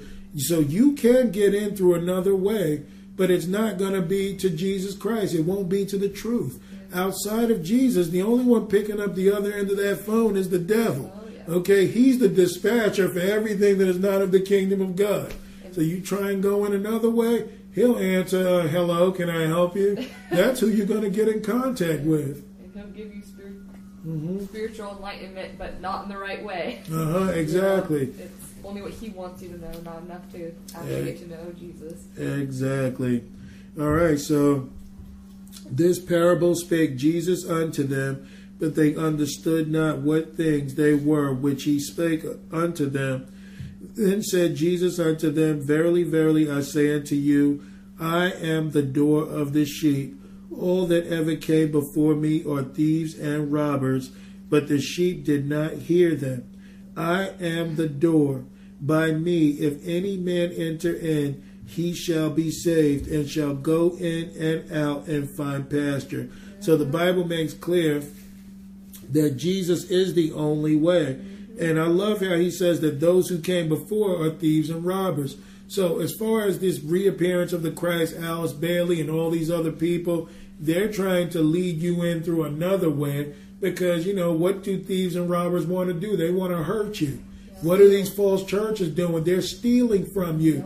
They don't want you to get close. It is rare that you find someone, and this is the truth, that goes to church and, and has a direct relationship with Jesus. Mm-hmm. And I mean, they're doing the works of Jesus Christ. It's rare. You find them maybe in the 1 or 2% in a church building.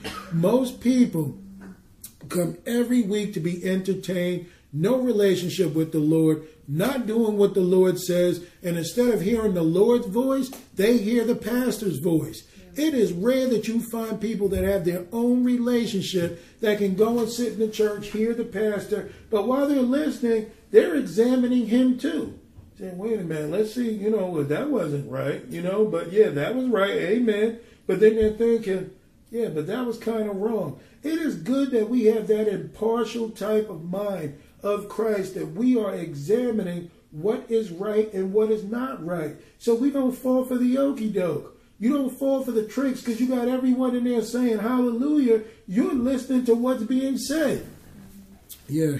And also on that, because you know people get into this mindset. For me, having gone to Christian college two and a half years, way back when, Mm-hmm. but um, they think that simply because someone went to a school of theology and learned about Jesus Christ there, that makes them a Christian.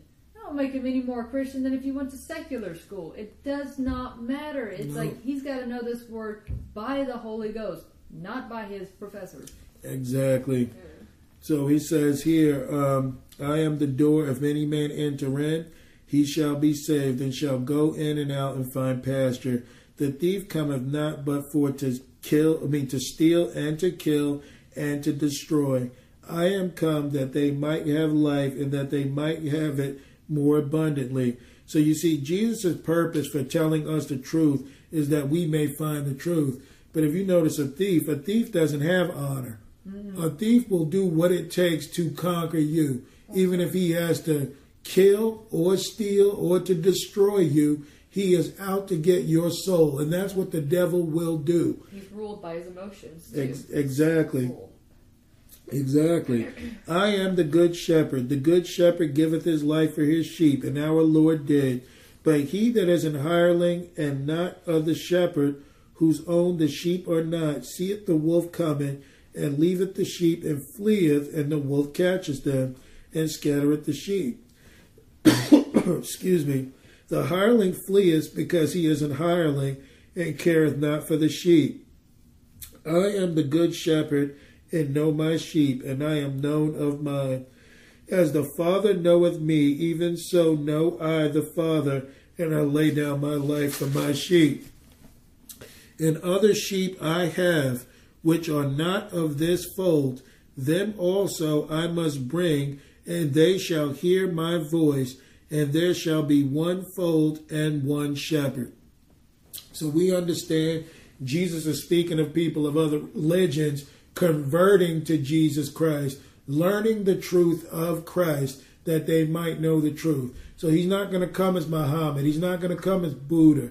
He's not going to come as Krishna. He is going to come as Jesus Christ, and, and you know, of the same spirit that all might receive him. And don't be deceived. There are Muslim Christians out there being killed for serving Jesus.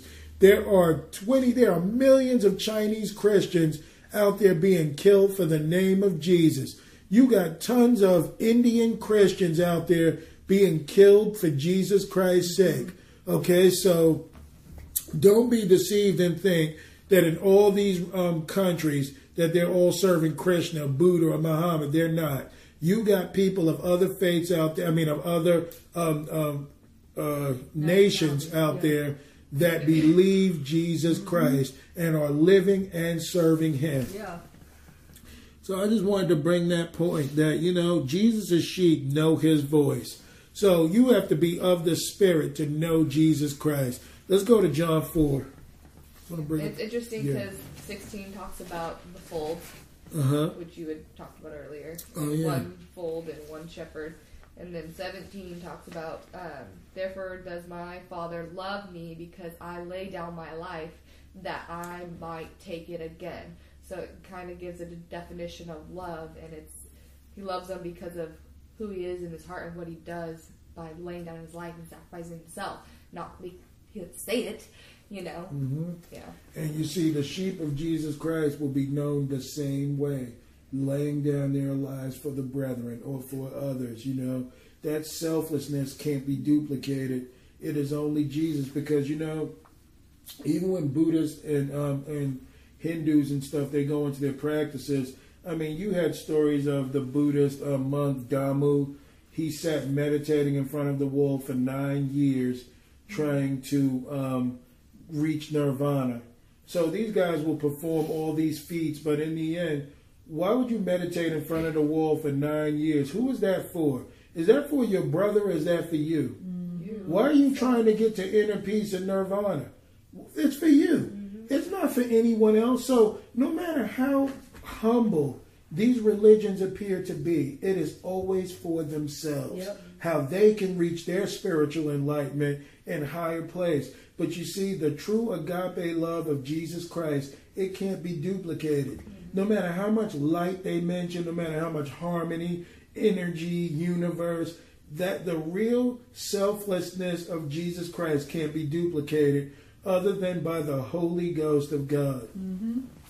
So I think that's interesting. The devil can't show love. He can't show this kind of love. He can show you the false kindness and pretending to love you, but man, laying it all love. down. Exactly. Love. Exactly. All right. I'm gonna um this is five and it says no I read that one. Uh this is six. The church emphasis has been and is today upon the dead Christ. Men have forgotten that he lives, though they uh, give a tentative recognition to the hope and belief at Easter time, largely because his resurrection guarantees our own rising again.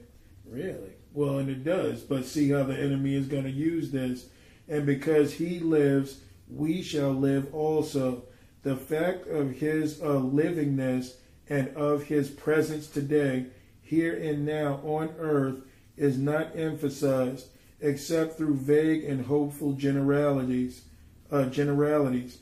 Men have uh, forgotten the Christ who lives with us on earth, surrounded by his disciples, the masters of the wisdom, accessible to those who make the right approach and saving men by the force of his example.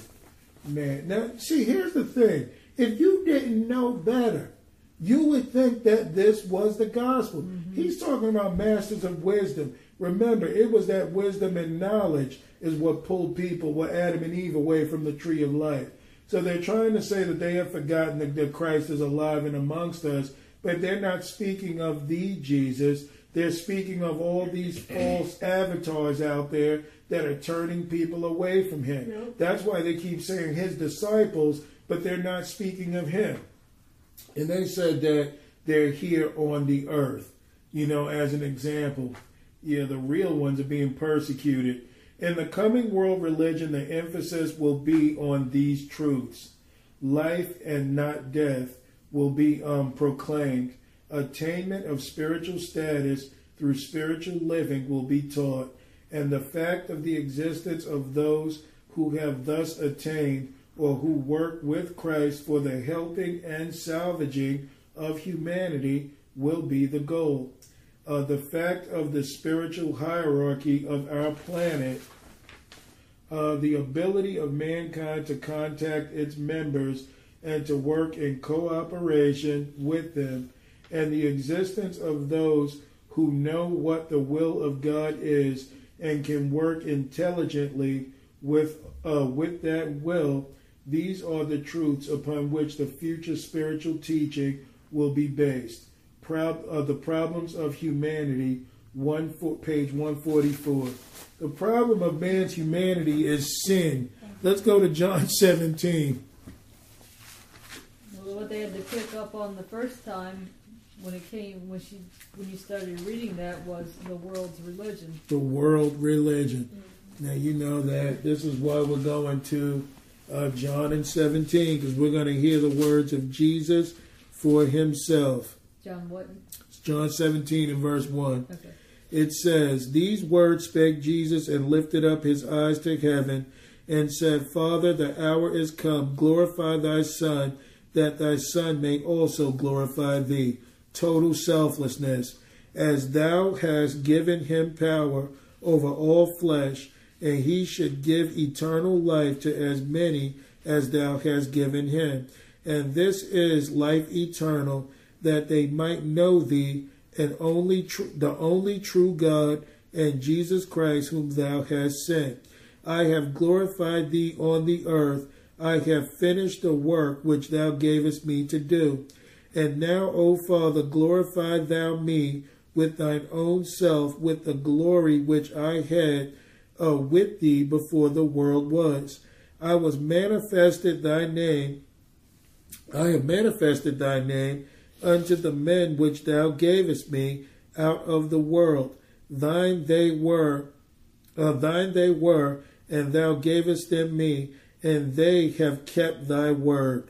So those that are of Jesus will keep Jesus' word, mm-hmm. and he says that he came to get them out of the world, yep. not to be a part of it.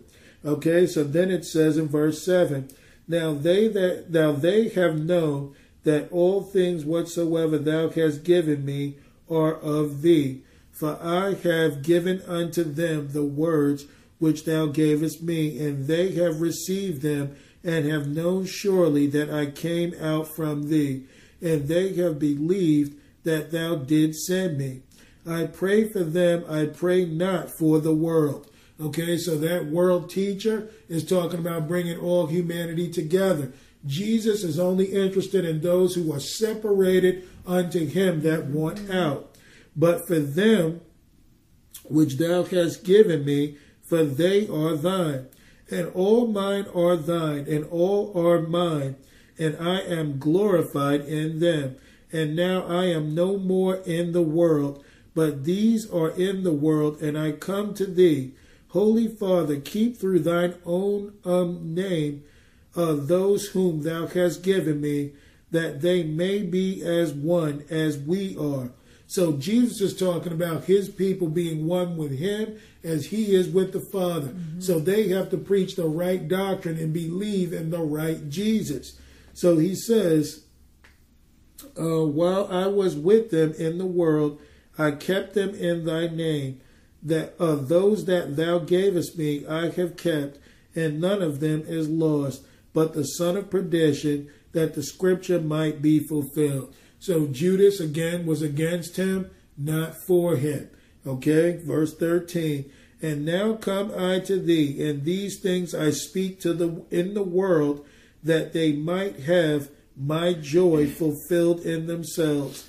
I have given them thy word. So he gave him the Father's word, and the world hath hated them, because they are not of the world, even as I am not of the world. So we understand if people hate the truth in Jesus mm-hmm. Christ, what you bring them, they are not of Christ.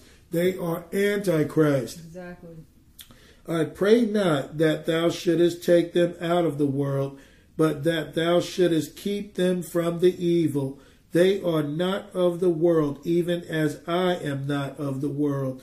Sanctify them through thy truth. Thy word is truth. As thou hast sent me into the world, even so have I also sent them into the world. So you see, their doctrine has to be correct. Not this world teacher garbage, not this bringing people of other mm-hmm. folds and trying to manipulate the scriptures. Because if you didn't know better, you would think that they were reading directly out of the Bible. So we got to understand what Jesus' purpose is, not to make it here in this world. It is for eternal life. He brought us in the world only to separate us from the world that we may lead others out of the world, but not to be a part of this system and not to bring humanity together. The only one that wants that is the God of this world, which is the devil and the, and the Antichrist. You going to say something? I just uh, feel like a lot of people who get really stuck into um, these alternative religions and wanting the sugar, you know, coated gospel mm-hmm. and stuff, is people who are really can't. It's hard for them to accept the evil that is in the world. Like they know it's there, but they are seeking beyond. Um, and they don't want to accept that truth. You know, right. they don't want to believe that. They want a solution for everybody, so they get deceived into these flatteries and these things that um, these other gospels, mm-hmm. you know, other Christ are bringing forth. Exactly. And it's you have to just believe that it's always been that way. There's always been a you know a good and a bad, dark and a light. And it seems crazy or insane, insanity to try and change that. Mm-hmm. You know.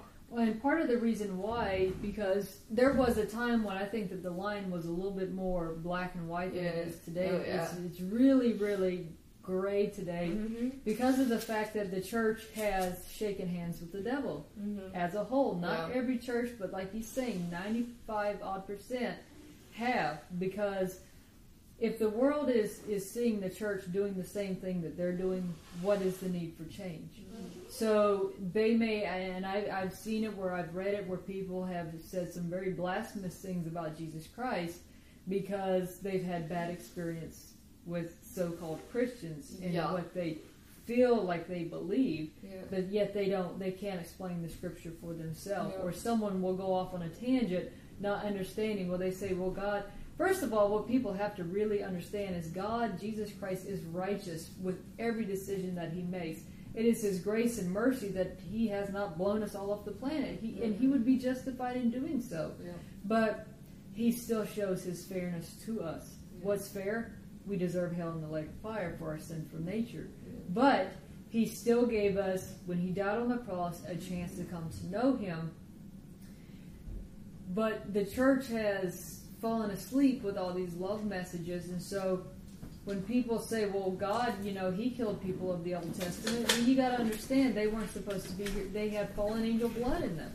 So they were not supposed to be here in the first place. And if people really had an understanding of who these giants were, then it's like, dude, you would understand that this is why he took them out. And, you know, people were constantly trying to go against God. Nimrod, what did Nimrod try to do? You know, tried to put the portal up.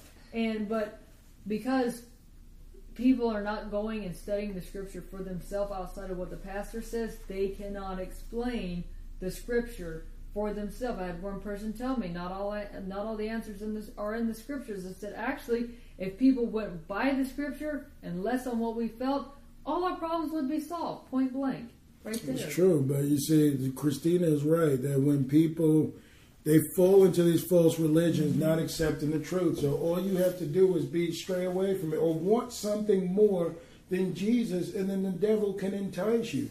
You know, that's what that's why a lot of people stray. Yeah. You know, let's go to Galatians one. I'm going to read one more. This is seven. There's eleven of these, so it won't be long, but it's just so um, important that we understand. The Bible tells us what is it? Uh, First Timothy uh, 15. Um, study to show thyselves approved yeah. unto God, a workman needing not to be ashamed, rightly 14. dividing the word of truth. It's 14. Okay, so we know that this is what we should do. But a lot of people, huh? 415. 415.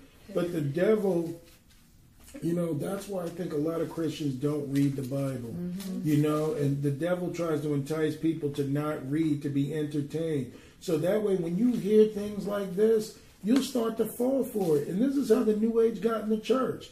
Because mm-hmm. I've heard Fusco and other people talk about the universe. Come on, when something happens, the whole universe, you know, just reacts to it. Hey, the universe has got a name, okay? And his name is Jesus Christ whenever you start hearing energy and things like that, mm-hmm. or I think like I love what Carlin said. Carlin brought up a great scripture when uh, we were talking about you know someone that he knew mm-hmm. that was dealing with something, and they were praying to the moon and mm-hmm. the stars. And Carlin um, brought up. I didn't even know that scripture was in there. As much as I, you know, you read over things, you don't see them. But it was Jeremiah 8 where it talked about not to worship these things. Yeah. I knew of 2 Kings 23 where it said that they worship the sun and the moon and the planets and things you're not supposed to. But whenever people tell you, even though the nature worship, if you worship this, it's kind of like praising the Lord, don't fall for it. That's pantheism. The devil wants you to fall in love with something else so he can take your eyes off of the truth. Our God is a personal God. He's not some dumb idol that we've got to try and hope that he's there. We know that our God is real. And the devil tries to make our God just like any other God, and he is not. Exactly. All right, this is seven, and it says, In the future, the eyes of humanity will be fixed upon the Christ. Notice they never say Jesus, mm-hmm. and not upon any such man made institutions as the church and its dignitaries. See, now we got to understand why this is. This is what's happening when people are going into churches and they're seeking a relationship with their pastor and not the Lord. The devil is conditioning people to seek after men. Mm-hmm. The Bible says, Cursed is the man that trusteth in man, that maketh flesh his arm, and his heart departeth from the Lord. So anytime that they're trying to tell you about who's going to be president, vote for this, do that, you know, uh, get a new pastor in. And there's nothing wrong with a pastor's position, but a true pastor is going to lead you to Jesus. He's not going to accept anything for himself. The goal is Jesus. Right. Because if you trust in men, th- this woman is telling the truth, saying that there'll be no more man made institutions. But you know how many church people don't know this? They're going to continue to go to church even though they can see the, the gospel being watered down. No one's preaching of sin anymore. The, the world in the church are almost becoming one. Yep. So people continuously go because they feel like it's their duty mm-hmm. or it's the Christian thing to do. When really the Christian thing to do is to get down on your knees and, and know the Lord. Exactly. That's what the Christian thing to do is. So when they make this switch, from the church to these, um, you know, from the institutions and break it down to a one world system, Christians won't even know the difference. Mm-hmm. You got people that won't even know. They'll continuously go. And that's why when you were talking about what you were hearing, You know, when you went home, you said that you were hearing about, you know, the pastor up there and they're talking about um, honoring veterans and all. Hey, wait a minute. Hey, Yeah. I understand that people may have a hard life and what went on, you know, you're glad that they're home. So we're not involved in worldly affairs like that. Talking about having a college fund to support Christians. Hey, I'm not against trying to get better, but we got to understand how the church has become fighting for health care. Mm-hmm. I mean, I wish Peter and the boys would have done that. Fighting for health care? I mean, you're supposed to be empowered by the Holy Ghost to, to oh man. This is how natural the church is becoming. But this is what the Lord is trying to make clear here that when these people make the switch, you don't even recognize in your church you're no longer getting the gospel. Mm-hmm. It's not even occurring anymore. But you feel like, man, because they do say Jesus every now and then, this is the truth. Now, if you're going to a Bible believing church and they you are being spiritually fed, don't stop going, go. But understand that Jesus Christ is the focal point behind everything. But a lot of people, I'm telling you, they are going to be lost because they can't understand the subtlety that is taking place amongst them. Yeah. And it's also, um, you can tell as well when people treat their pastors like a celebrity.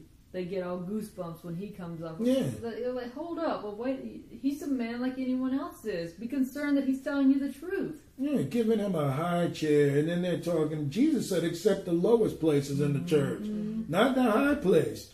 He said, "For those people, those are the you know the Pharisees." But he said, "Man, just go and sit anywhere." And, you know, I guess some people would say, "Well, look what you said. But the thing is, is it's so I can be heard. Yeah. If you're doing it for that purpose, fine. But don't walk around there like you're royalty because you're not a god over. You're not a lord over God's inheritance. The church belongs to the Lord. You remember when we went to that church and that woman that the um, spirit of prophecy fell on her? And you heard what the Spirit said when it came out of her? I'm tired of people taking my church and trying to use it for their own, you know. Yeah. Exactly.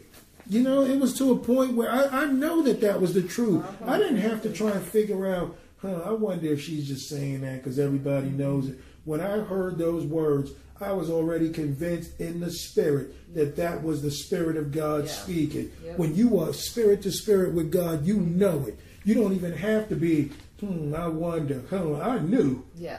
when I heard it, I knew Yeah. outright. Uh-huh. All right, so it says, Christ will be seen. He is in reality, working through his disciples, through the masters of the wisdom, and through his followers who toil unseen. So his followers toil unseen. You know who these are? The demons. All right, and then it says, usually unrecognized behind world affairs. So they're unrecognized behind world affairs. This devil is telling on himself that the devil has a part in all society. So you see, there are dangers seen and unseen. Paul says we don't wrestle with flesh and blood, but against principalities, powers, rulers of the darkness of this world, spiritual wickedness in high places. Yep. So this is what they're talking about here, unrecognized behind world affairs. Jesus was never involved in world affairs. Jesus came to preach the gospel and to call people out of it. So this is not the same Jesus we are talking about. You hear, you recognize how he comes in with that. Secondly, the Mhm. first half of it sounds like you know, oh, Jesus Christ is working through his disciples and everything Mhm. like that. But then he says unrecognizable in world affairs. So he makes very, you know, he's very tricky with putting that second. Yeah, because Jesus makes clear, go into the gospel, preach the world to every Mm-hmm. creature. He that believeth and is baptized will be saved. He that believeth not will be damned. Exactly. These signs shall follow them that believe. Mm-hmm. In his name they will cast out devils. They shall speak with new tongues. They'll take up serpents. They shall lay hands on the sick and they shall recover. If they drink any deadly thing, it won't harm them. So we know that identifying Christians, Jesus Christ did do. But see, these people are trying, unrecognizable. No, Jesus made clear, I know who my people are because I'm going to give them signs and wonders. There will be things that people will recognize who he is. All right, so it says the sphere of his activity will be known uh, to be the human heart and also the crowded, marked places of the world, but not some stone edifice and not the pomp and ceremony of the uh, ecclesiastical headquarters, the reappearance of the Christ, page 66. And as far as I'm concerned, they can add one more six to that page because this is Antichrist. So yeah. they're talking about the human heart. Now, what does the Bible say in Jeremiah 17 9? The heart is desperately wicked. The heart is deceitful above all things and desperately wicked. Who can know it? So the Lord does work with the heart, but the heart will be governed by the Spirit. Okay, God will work with it, but He's not going to give you heartfelt responses mm-hmm. outside of His Spirit. So you see how what they're preaching here is all about trying to get you self conscious and not into Christ. That's so right. Galatians 1, you guys are there, right? Yep. All right, I'll start at verse 1. I don't know what I was thinking about all this time instead of getting there. Galatians 1 and 1, it says, Paul, an apostle, not of men, neither by man, but by Christ, Jesus Christ, and God the Father who raised him from the dead, and all the brethren which are with me, unto the church of Galatia, grace be unto you and peace from God the Father and from our Lord Jesus Christ, who gave himself for our sins that he might deliver us from this present evil world. So is he a part of the evil world and he wants us a part of it? He wants to deliver us from it. And he calls it evil, mm-hmm. according to the will of God and our Father, to whom be glory forever and ever. Amen. I marvel that ye are so soon removed from him that called you into the grace of Christ unto another gospel. So, what are a lot of people getting today? Another, another gospel, gospel yep. which is not another, but there be some that trouble you and would pervert the gospel of Christ. I love how the Lord just gets us prepared for this garbage that we've been reading all night so we won't be deceived. Get ready to speak in the Mormons religion next. Right, because see, this is what they're doing. They're not just trying to present some things they are saying are true, mm-hmm. but they're perverting it. They're adding their own spin on it, which will turn people away from the truth. All right, they will pervert the gospel of Christ. But Paul says, But though we or an angel from heaven preach any other gospel unto you than that which ye have preached, that, that we have preached unto you, let him be accursed. And as we said before, so I say now again, if any man preach any other gospel unto you than that ye have received, let him be accursed. For do I now persuade men or God, or do I seek to please men? For if I yet please men, I should not be the servant of Christ. So it makes clear it doesn't matter who it is, whatever they're preaching, if they're preaching another gospel mm-hmm. other than what you have received, I don't care if they claim to be an angel from heaven, let them be cursed. And that is that is important because a lot of people in this new age have spiritual experiences, so they swear it came from God. He's making clear that you would know them by the Spirit. They are going to acknowledge Christ. They are going to also say the name of Jesus. Mm-hmm. We haven't heard the name of Jesus yet in anything that they're talking about. Exactly. So it's not up to him. Let's go to Colossians 2.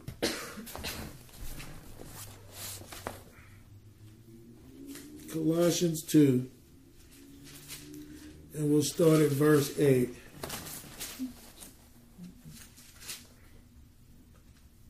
All right.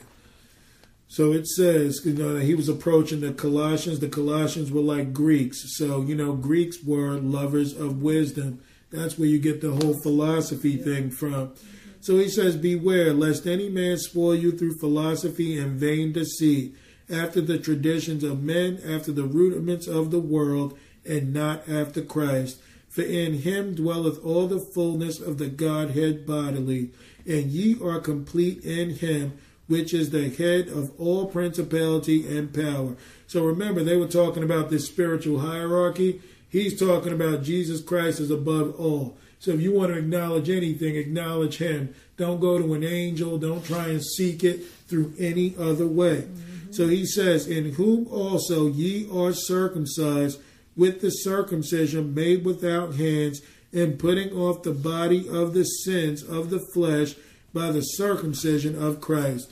Now, notice also, as we've been reading tonight, they have not once mentioned sin. Mm-hmm. Sin is man's problem, not love and unity. It is sin that only Jesus Christ can take us from. Verse 12 Buried with him in baptism, wherein also ye are risen with him through the faith of the operation of God who hath raised him from the dead. And you being dead in your sins and the uncircumcision in your flesh, hath he quickened together with him, having forgiven you all trespasses. So, in order to come to Christ, we got to come to him, right? We've got to be dead to sin and alive to Jesus Christ. So you're not taking any pride, any vanity through the door mm-hmm. about the best that you can be to walk with Jesus. You are the best you can be when Christ lives in you and not you of yourself. Right. 14. Blotting out the handwriting of ordinances that was against us, which was contrary to us, and took it out of the way, nailing it to his cross. So, what did he nail to the cross? He nailed the law.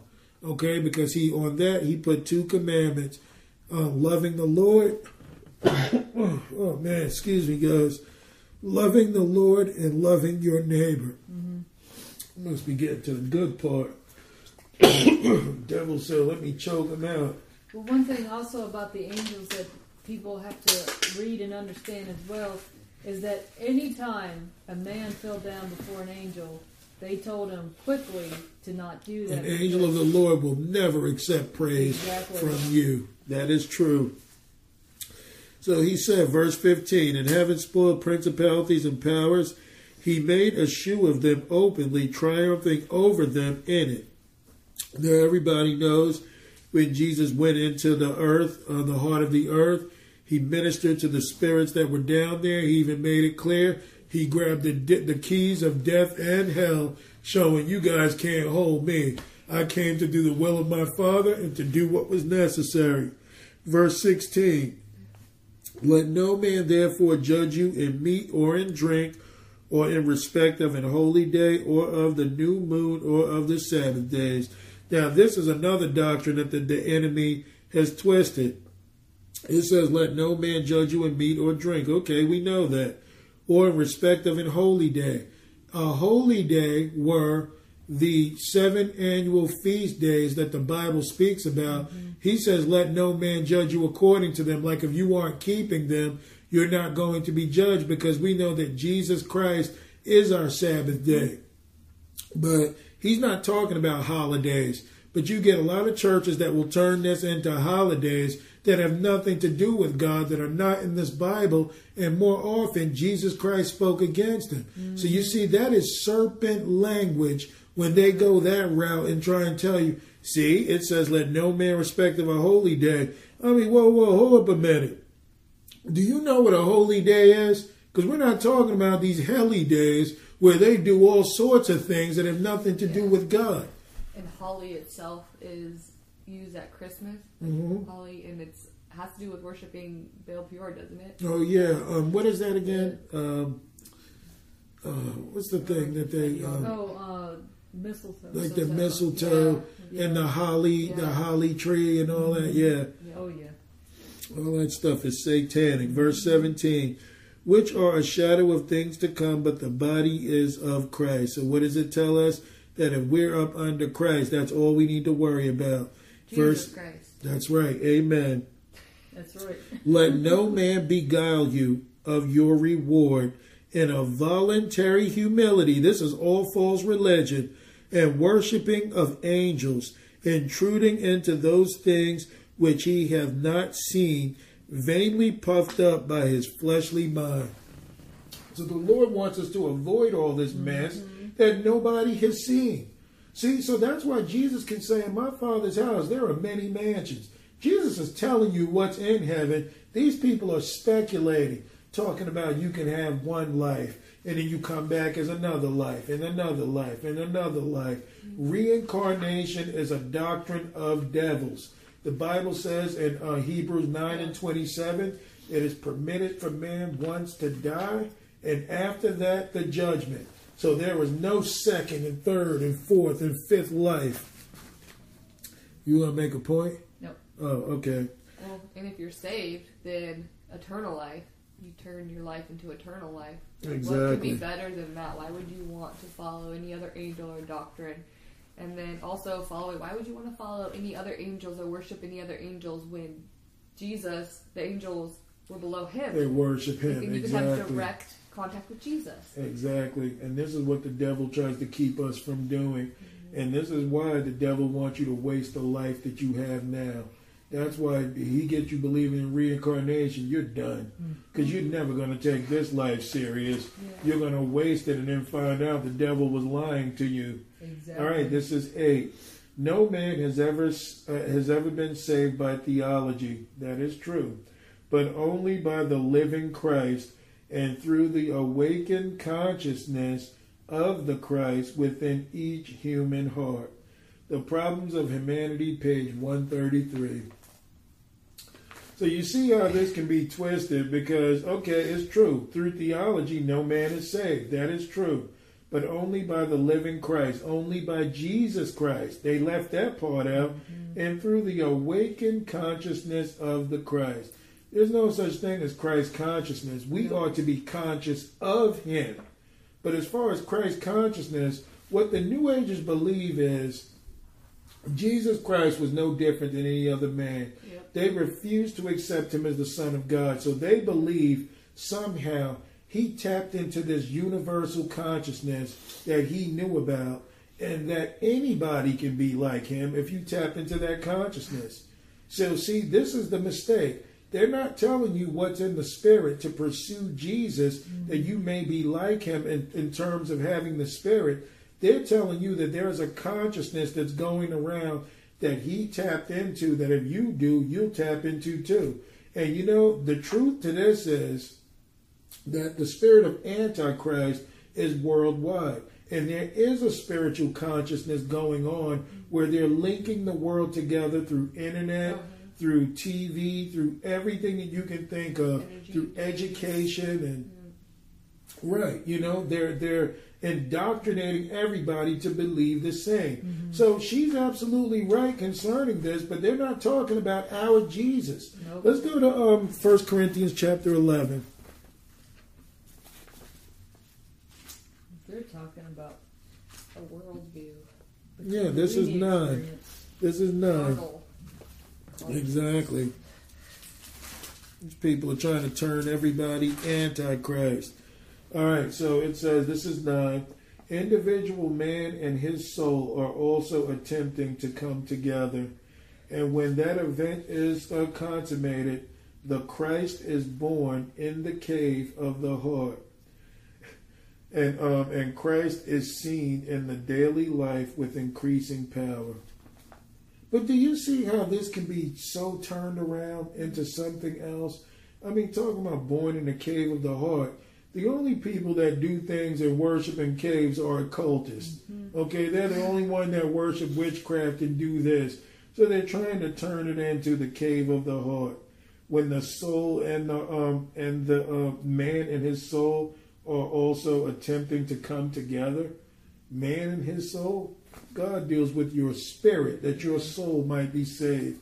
But see, it's true. The devil deals with your soul, your mind, your will, and your emotions. That is his gateway and how he enters. For the for the Lord, deep calleth unto deep. So what does the devil do? Spiritually sodomize everybody through their souls. He can't work with your spirit. All right, so Second Corinthians 11 and verse 1, it says, Would to God ye could bear with me a little in my folly, and indeed bear with me. For I am jealous over you with godly jealousy, for I have espoused you uh, to the one husband, I mean, to one husband, that I may present you as a chaste virgin to Christ. Now we know that this Christ we're speaking of is Jesus. Yep.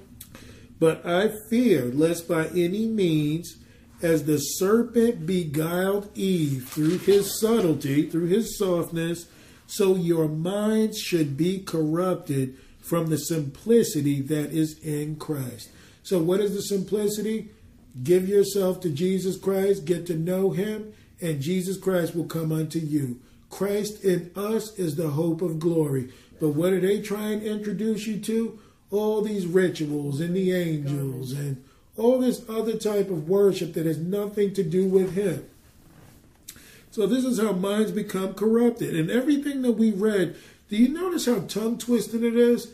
It makes your head hurt to even try and figure it out because that is the power of the demons that are speaking through this. They're almost like trying to manipulate you into, I wonder if that's true. Jesus don't work that way. He tells you straightforward what is right and what is wrong. Yep. Verse 4 For if he that cometh preacheth another Jesus whom we have not preached, or if ye receive another spirit which ye have not received, or another gospel which ye have not accepted, ye might bear well with him. So the Lord is telling us there is another Jesus, there is another gospel, and there is another spirit. And that's what we've been reading all night. Mm-hmm. All right, um, hold where you are because I'm going to read this and then I'm going to conclude with the final verses going down here. But um, it says, this is 10. As the man works with his personality. So uh, once again, we're focused on man. You see this?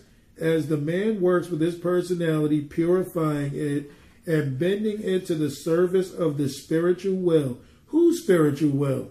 He automatically raises the energies of the centers of his body up to the um, up to the center between the eyebrows.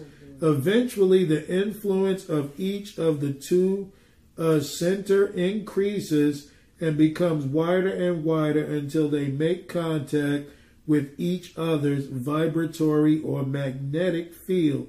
And instantly the light flashes out. Father Spirit and Mother Matter unite and are one and are at one uh, and the Christ is born. Yeah, so they're talking Kundalini. Yep. See, one thing New Agers know that there is a truth that in our bodies there are chakras. Okay, that's not New Age babble. That is truth. But God doesn't work through them. Mm-hmm. We have one at the base of our spine, you know, one here in the belly, and I mean they go up. When they talk about through your eyebrows, that is the third eye that they're speaking of that spiritual awakening, which is Antichrist. This is what it means to come through the door by some other method and not of Jesus Christ. So they're talking about the Christ is born. They're talking about that consciousness seeing into the spirit realm, which is totally occult that the Lord never tells us to be involved in. Now, God does give us the, the spirit of discernment, and I do believe that what Carlin sees sometimes is the Lord opening his mind that he might see. But you got to understand, it's not a question of this. The question is, who's opening this? Exactly. Who's opening this door that you might see? I know when I was standing on the corner that day, and the Lord hit me in the spirit, danger, danger, something ain't right. And I saw that car pass by, that truck, mm-hmm. that was the same color as the van that was coming to hit me. You know, that was the Lord opening my mind, giving me the spirit of discernment to see. Mm-hmm. But it had nothing to do with what they call energies and um, Right. what's the other thing? What they try and use the sixth sense Yeah. and all that other garbage. That's New Age babble. That is not Well, of the If, spirit. it comes, if, if we're a follower of Jesus Christ, He's not going to lead us down a deceptive road. You know, if He gives us visions, it's going to be, this is what's about to come. Warning, danger, be the watchman. Not Mm-hmm. some, oh, well, you can have this kind of, you know, emotional experience and Mm-hmm. this, that. No, it's not going to come that way. Exactly. So they're talking Kundalini stuff, which is New Age garbage. But check this out, guys. Now, after they said the Christ is born, except a man be born again, he cannot see the kingdom of God, said the Christ. So you see how they try and match the word of God with that false gospel. The word of God, Jesus said That which is born of flesh is flesh, that which is born of spirit is spirit. Jesus said, Unless a man um, be born of water and of the spirit, he cannot see the kingdom of God. They're talking about going into Kundalini form and then saying, Unless the man be born again, he cannot see the kingdom of God. So you see, they're they're twisting it and trying to turn it into what they want it to be. So you see, they quoted, "Except the man be born again, he can't see the kingdom of God," said Jesus. Yes, Jesus Christ did say that, but Jesus did not tell you about some Father Spirit and Mother Matter unite in one. Mm-hmm. He does not say that the light flashes out through some kundalini experience through the center of your mind. Right. So you see, this is why we got to take the scripture as a whole and not read pieces. Because you'd have pastors that would say this in church, and if they brought up that, you would only hear the end and say, well, yeah, that's what the Lord says. So he must be right. We've got to take the scripture as a whole. That's right. All right, so he says, this is the second birth and from that moment, vision comes with increasing power. So they're talking about seeing into the spirit realm. And then it says, the Christ is being born today in many a human being, and increasingly will the sons of God appear in their true nature to take over the guidance of humanity in the new age.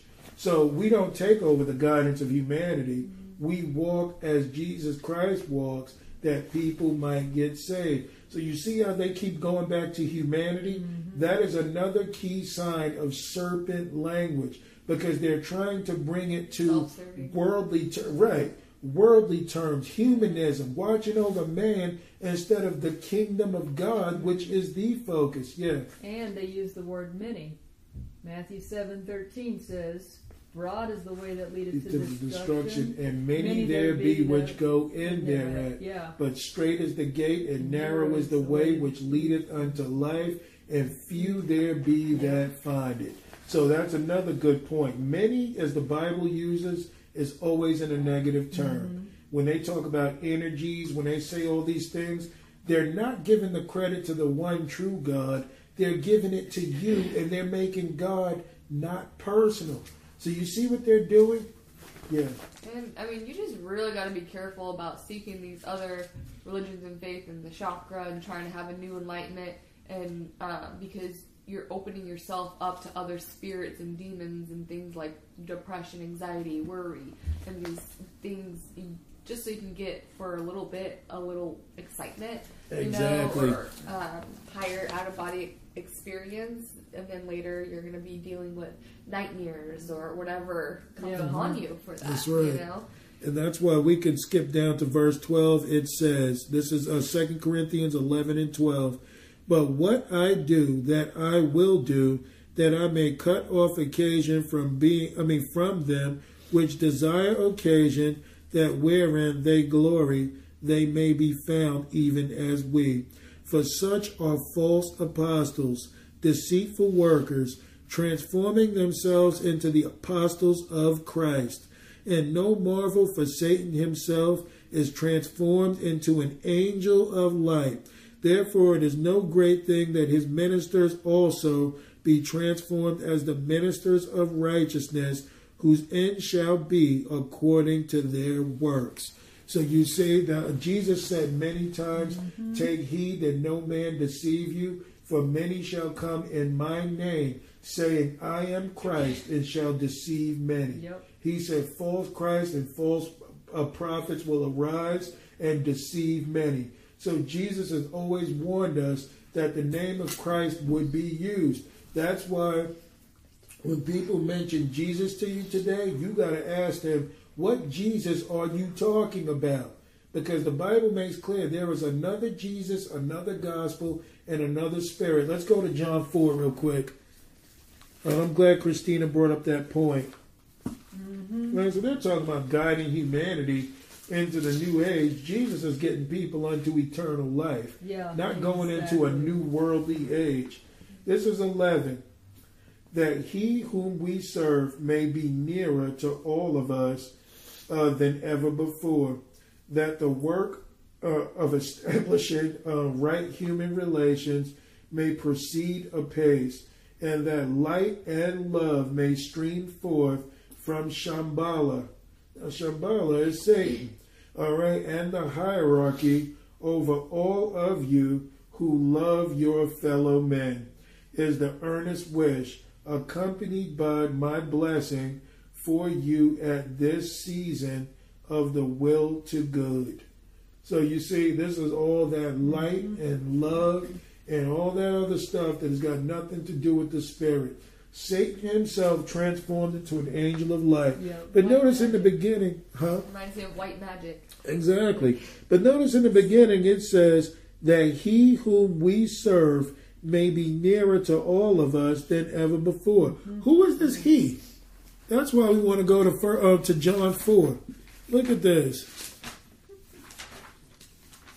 I went too far.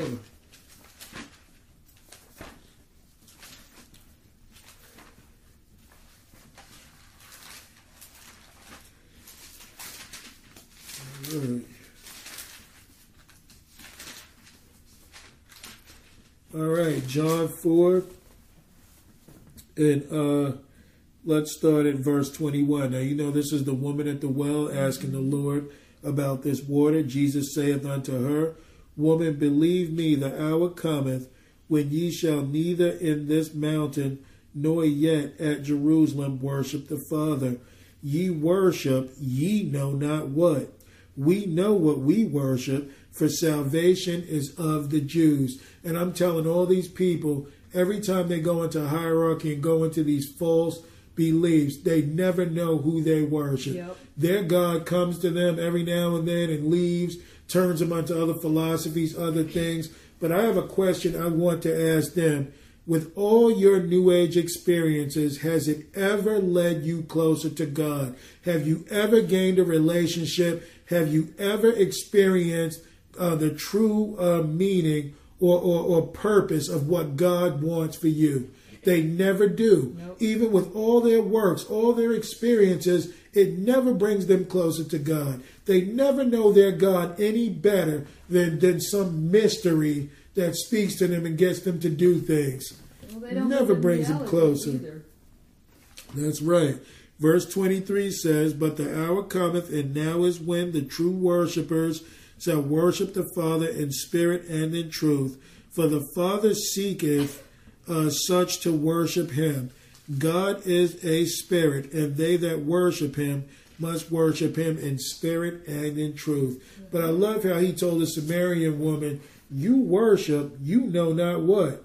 But we know what we worship because salvation is of the Jews. Okay, so that's what we got to say. We can bring it all down to one name, which is Jesus. We don't have to take it all over the place. Yeah. Um, if you go back from the 13 and 14 is talking about how Jesus is saying, if you drink it of um, the water Uh-huh. of you know earthly water, you shall thirst again. That's this right. The same with these other religions and other Yeah. gods and spirits. You, they're still looking for something and never being satisfied. But if you drink of the Spirit of God's well, then you will be springing up to everlasting life. Amen. You know, and that is that is the that is the key point. We can all narrow it down to Jesus, and these people have got to go all over the world. So let's go to Jude one, and I'm going to conclude from there.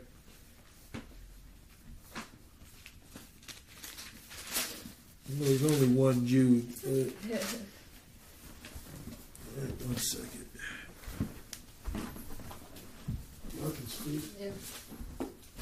But no, I mean, all of this, I mean, it's good that this is all exposed and brought to light because there are pe- people out there tonight just looking for uh, coming to the end of themselves. They know that the, the way that they're living is not right. They're tired of the drugs. They're tired of the alcohol. They're tired of the, you know, immoral sex that they shouldn't be having. They're tired of just living like the world as, you know, I can rightly say I got tired of it, but there there's no and and you know immediately people say well i want to come to know jesus christ so let me go to church you know and i believe at one time especially in these days and you know maybe in the 50s and 60s or before the 60s and whatnot that there was a time that people could actually go to church and you know hear the truth about Jesus Christ, but that's not so anymore.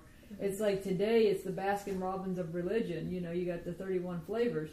And it's so you want to go to church, but you don't, you go there and you're confused. You're even more confused when you walked in, you know, when you left than when you walked in because you're like, well, that sounds plausible. That sounds like it could be it, but is that the truth? And then it's like trying to read the scripture for ourselves and knowing which Bible to read because there's so many false versions of it out there today. It's like, you know, I get convicted through this word right here. You know, the King James, I'm not saying that because it's the King James. I'm saying that because this is the most accurate version that's out there. And I get convicted through this. And I know people that read other versions, and it's like you're reading, you they might as well have the marshmallow version out there. Exactly. You know, because it's like they're not being, you don't get Not worshiping in truth. purged, you don't get that mm-hmm. spirit of truth with a butter knife. Exactly.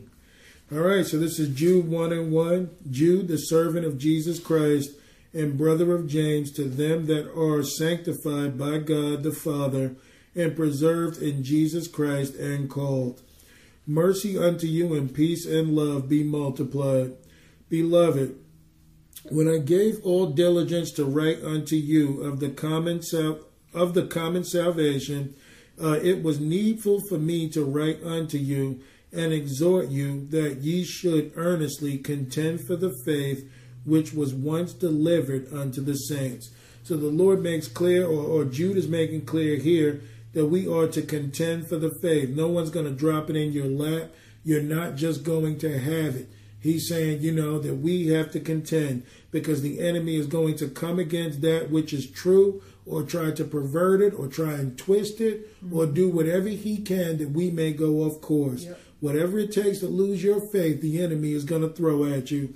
Verse 4 For there are certain men crept in unawares who were before of old ordained to this condemnation, ungodly men turning the grace of our God into lasciviousness and denying the only Lord God and our Lord Jesus Christ. That's what we've been reading all night. Mm-hmm. These false brethren crept in unawares to spy out your liberty and to try and pervert the gospel or take your eyes off of the one true God in Jesus Christ our Lord. Verse 5 I will therefore put you in remembrance, though ye once knew this, how that the Lord, having saved the people out of the land of Egypt, afterwards destroyed them that believed not. And the angels which kept not their first estate, but left their own habitation, he hath preserved in everlasting chains under darkness unto the judgment of the great day. So that makes clear that I'm, I'm telling all these people out there if you're not worshiping the true Jesus Christ, chances are you are serving a demon or a fallen angel.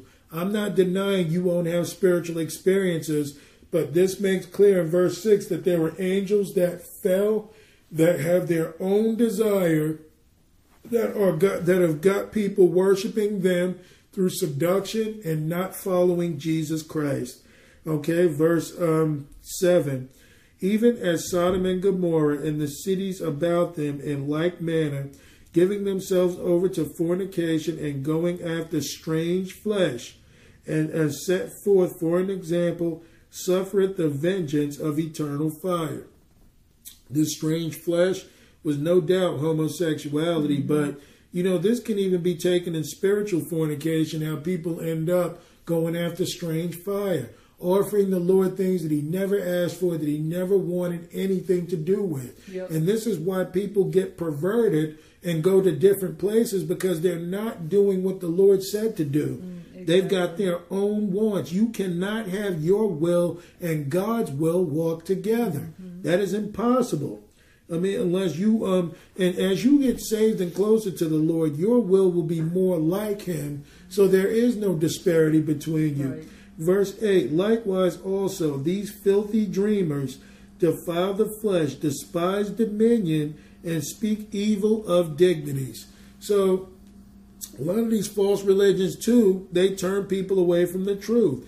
They are filthy dreamers. They want you to, to relish in your own visions and what you want and not what God wants. They despise dominion. They don't want God ruling over them. That's what the whole thing is about. That you yourself can be a God. When the devil said that, he wasn't lying. When he said, You shall be as gods, he was right. But they wouldn't be the like the God of the Bible. They would try and do their own thing. And because of that, they fell and died. Verse 9. Yet Michael the archangel, when contending with the devil, he disputed about the body of Moses, durst not bring against him a railing accusation, but said, The Lord rebuke thee. So we can learn a lot here. To all these new agers out there, when an angel comes to you, he is going to present the truth in Jesus Christ. He will never act on his own accord. Right. And most times we don't deal with angels. We deal with the we deal with the Spirit of God. Mm-hmm. The angels may serve their purpose in the kingdom, but very rarely do they relive, deliver messages unless it's like Gabriel mm-hmm. or you know someone else. But Gabriel came to bring the truth. Michael, being an archangel, never came to represent himself. He said he recognized who the devil was. He said, you know, Lord rebuked thee. He didn't come in his own might, and his own will. So we learn here that every angel or, or spirit that is of God is going to come in the name of Jesus, exactly. not in himself. Verse 10 But these speak evil of those things which they know not, but what they know naturally as brute beasts, in those things they corrupt themselves. So why was it easy for Alice Bailey to obey this and to and to present such garbage and blasphemy because they're brute beasts. Mm-hmm. They speak evil of the goodness of God. They hate Jesus. Exactly. So they got no problem lying on him. He said they're natural brute beasts. Verse 11 Woe unto them, for they have gone in the way of Cain, and ran greedily after the error of Balaam for reward, and perished in the gainsaying of Core. So gainsaying is like speaking supportive arguments against the Bible, speaking against God's word. That's what a gainsayer is. All those people bringing their own philosophies. Verse 12. These are spots in your feast of charity. So they're spots in your love uh, when they feast with you. Uh, so they're not going to be separated from you. They'll be amongst you, feeding themselves without fear. Clouds they are without water carried about of winds, trees whose fruit withereth uh, without fruit, twice dead, plucked up by the roots. So these people will have no water, no real spirit. They are also um, feeding themselves without fear. What? So that means like they're kind of like, um, what's the word? They're gluttonous, right? Yeah. But they're also proud. You know, that they can say anything without fear of the Lord. They, they just run their mouths. Mm-hmm. This uh, Jude is actually parallel to Second Peter chapter 2. So if you read it, they're talking about the exact same things. Verse 13, when they're plucked up by the roots, that means reprobate. Uh, raging waves of the sea, foaming out of their own shame, wandering stars, in whom is reserved the blackness of the darkness forever. Okay, so you don't want to fool around with God and be um, reprobate because once you're reprobate, you're worthless. Mm-hmm. So he's saying before it gets to that point, this is why these people can say what they say. And Enoch also, the seventh from Adam, prophesied of these, saying, Behold, the Lord cometh with ten thousand of his saints to execute judgment upon all, to convince all that are ungodly among them of all their ungodly deeds which they have ungodly committed, and all have their uh, hard speeches which ungodly sinners have spoken against him. So the Lord is coming to execute judgment to convince those who are ungodly that they are wrong, you know, or to judge them, um, you know, to pretty much wipe them away because they're against the Lord. Mm-hmm. See, now when you read this, this Christ was accepting of everybody. Mm-hmm. This Christ excluded nobody except the true Christian. So if you believed in what Jesus said, you were excluded. But this Christ found no fault in anybody He was accepting to everyone. And that is not the Jesus Christ that we serve. Yep. Our Jesus Christ is exclusive. You've got to be in or you are out. You either meet the conditions or you don't. But he's not going to say, yeah, he'll take you as you are, but he's not going to leave you that way. Exactly. Verse 16 These are murmurers, complainers, walking after their own lust, and their mouth speaking great swelling words, uh, having men's persons in admiration because of advantage. And this is exactly how they live. They take advantage over people. They a lot of these new agers won't come to Jesus because the devil has convinced them that they're special. Mm-hmm. You're above that. You have new knowledge, new ways of thought. You're not with the old system. So these people believe that they're going to have advantage, you know, over you by having this new light, even if it comes from the devil. Even if they don't fully understand it, they still feel like they're special and you're not. This is why a lot of people fall to this. Verse 17, but beloved, remember ye the words which were spoken before of the apostles of our Lord Jesus Christ, how that they told you there should be mockers in the last time who should walk after their own ungodly lust. So he told them, don't worry about all that false stuff that you heard. Remember what you heard of the apostles of Jesus Christ, what they had written, that there would be mockers and scoffers in the last time that should go after their own lust, not pursuing what the Lord is telling them to pursue. Yep. These be they who separate themselves sensual, having not the Spirit. And this is what I was talking about before. The devil works in your senses, your emotions, he works in your soul, he does not work in your spirit. This is why people allow themselves to be dis, to be um, seduced. They separate themselves. What it means they separate themselves is not that they themselves walk away from the gospel. They separate themselves because they um they what the devil is pulling out of them is what they already have in them. What desires you want apart from God, you separate yourself. So the devil can pull out of your senses and get you to follow him. They don't have the spirit, is why they go with that. Exactly. So that proves God doesn't deal in your emotions here. The, the emotions will follow the spirit. Verse 20. But ye beloved. So the, he's not talking to those people, the central group. He's speaking to his now. But ye beloved, building up yourselves on your most holy faith, praying in the Holy Ghost. So again, you get led right back to the Spirit. Hey, you want to build up your faith? Build up your faith praying in the Spirit, um, worshiping the Lord. Yep. Verse 21 Keep yourselves in the love of God, that is agape, looking for the mercy of our Lord Jesus Christ unto eternal life. So when he says keep yourself in the love of God, that is loving the Lord, loving your neighbor, but looking for the mercy of our Lord. So what are you looking for? The coming of Christ? You're looking to do his will and obeying him. You're not indulging in the world. You are doing the will of the Lord until eternal life is available. Verse 22 And of some have compassion, making a difference, and others save with fear, pulling them out of the fire, hating even the garment spotted by the flesh. So, how they win souls and bring people in. Sometimes you got to preach fire and brimstone. You got to tell people the truth that they may get saved. Some with compassion, making a difference.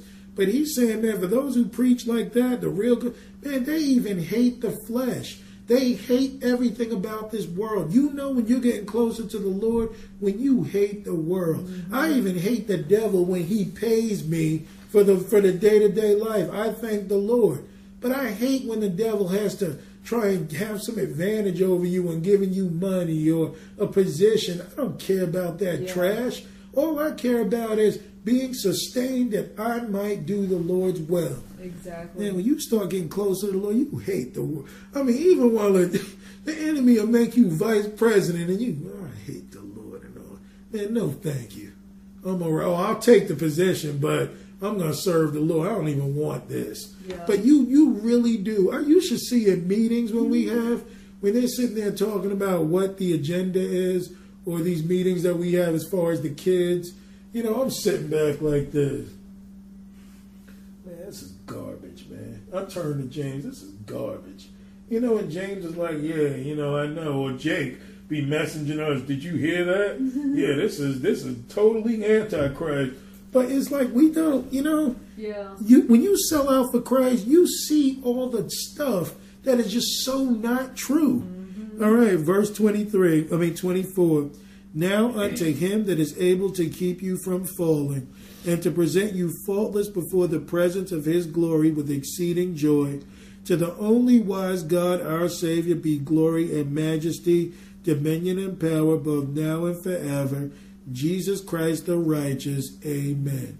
I added that last part because I knew he was talking about the great God, our Savior. Yep. But we got to understand what serpent language is. It is subtle, it is crafty, it will get you into you, it will seduce you, and it will take you away from God.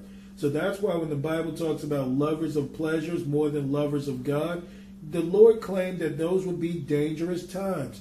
Perilous times would come because people were lovers of pleasures more than lovers of God. So when you're self loving, you're not Christ conscious, which makes you a beast. Mm-hmm. In a world ruled by beasts, I mean, you're going to have some dangerous people walking around yep. that will do anything to please themselves. So hopefully, we got some understanding tonight about serpent language because serpent language is so subtle and crafty that it will take you away from the Lord before you even know it.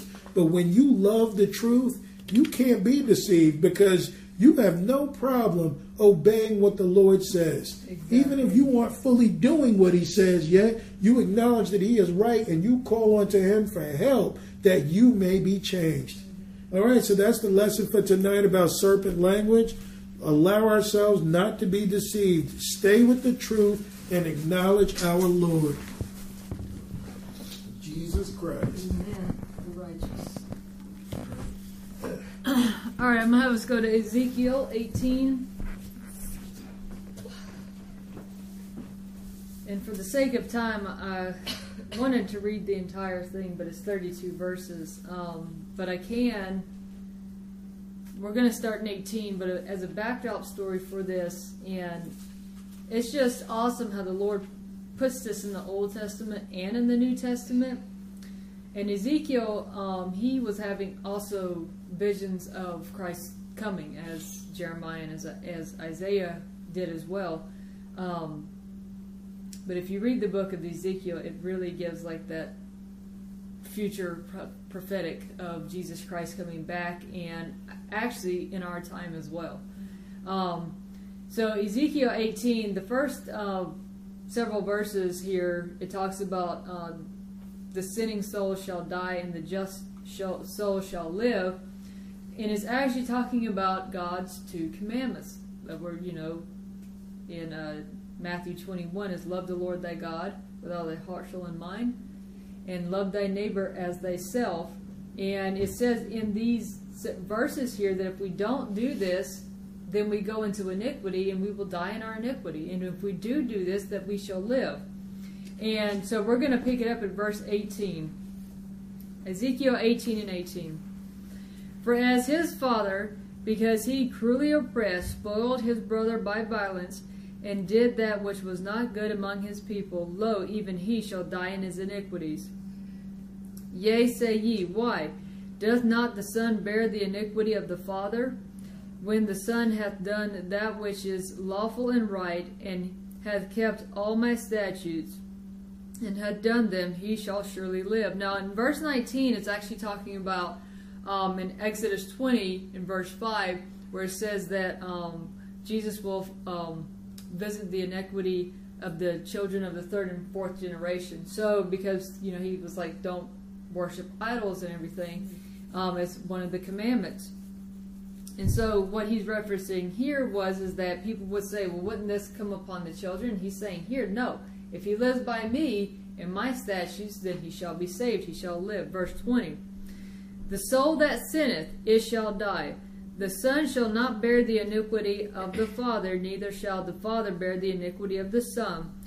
The righteousness of the righteous shall be upon him, and the wickedness upon the wicked shall be upon him. But if the wicked will turn from all his sin that he hath committed, and keep all my statutes, and doeth that which is lawful and right, he shall surely live and shall not die. So it's making it clear you, you, as we all did, we all lived in wickedness before we came to know Jesus. That if he turns away, we're going to live. Verse 22 All his transgression, transgressions that he hath committed, they shall not be mentioned unto him.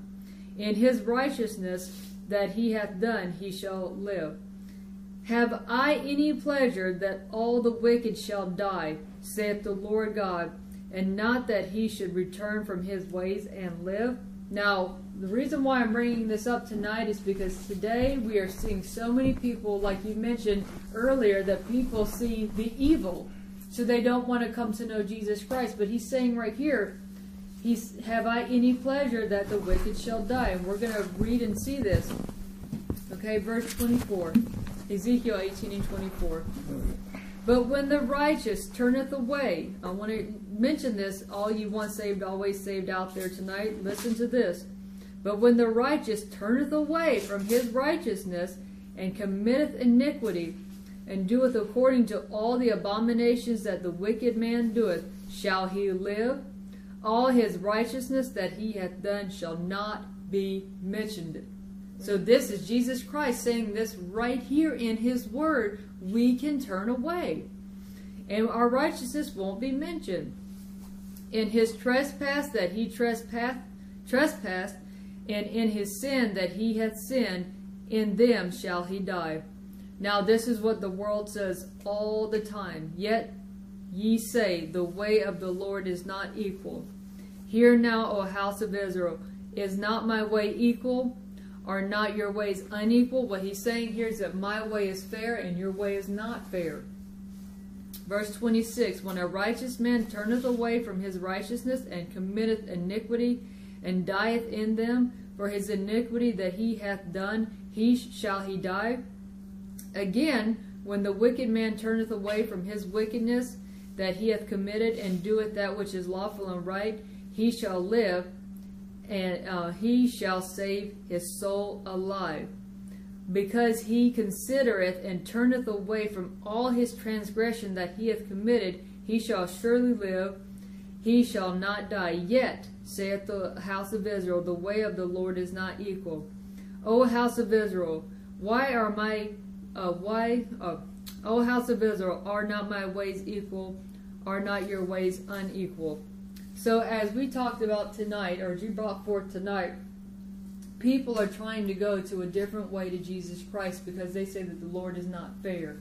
Why would he kill his people? Why would he beat his bride? Why would he do this? Why would he do that? The Lord is righteous and equal and fair in every single thing that he does, whether we like it or not.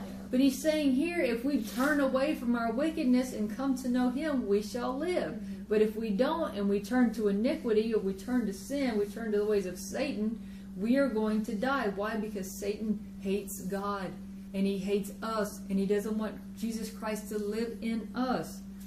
But this is something that the church has got to understand. Verse 30 Therefore I will judge you, O house of Israel, everyone according to his way, saith the Lord God. Repent and turn yourself from all your transgressions, so iniquity shall not be your ruin.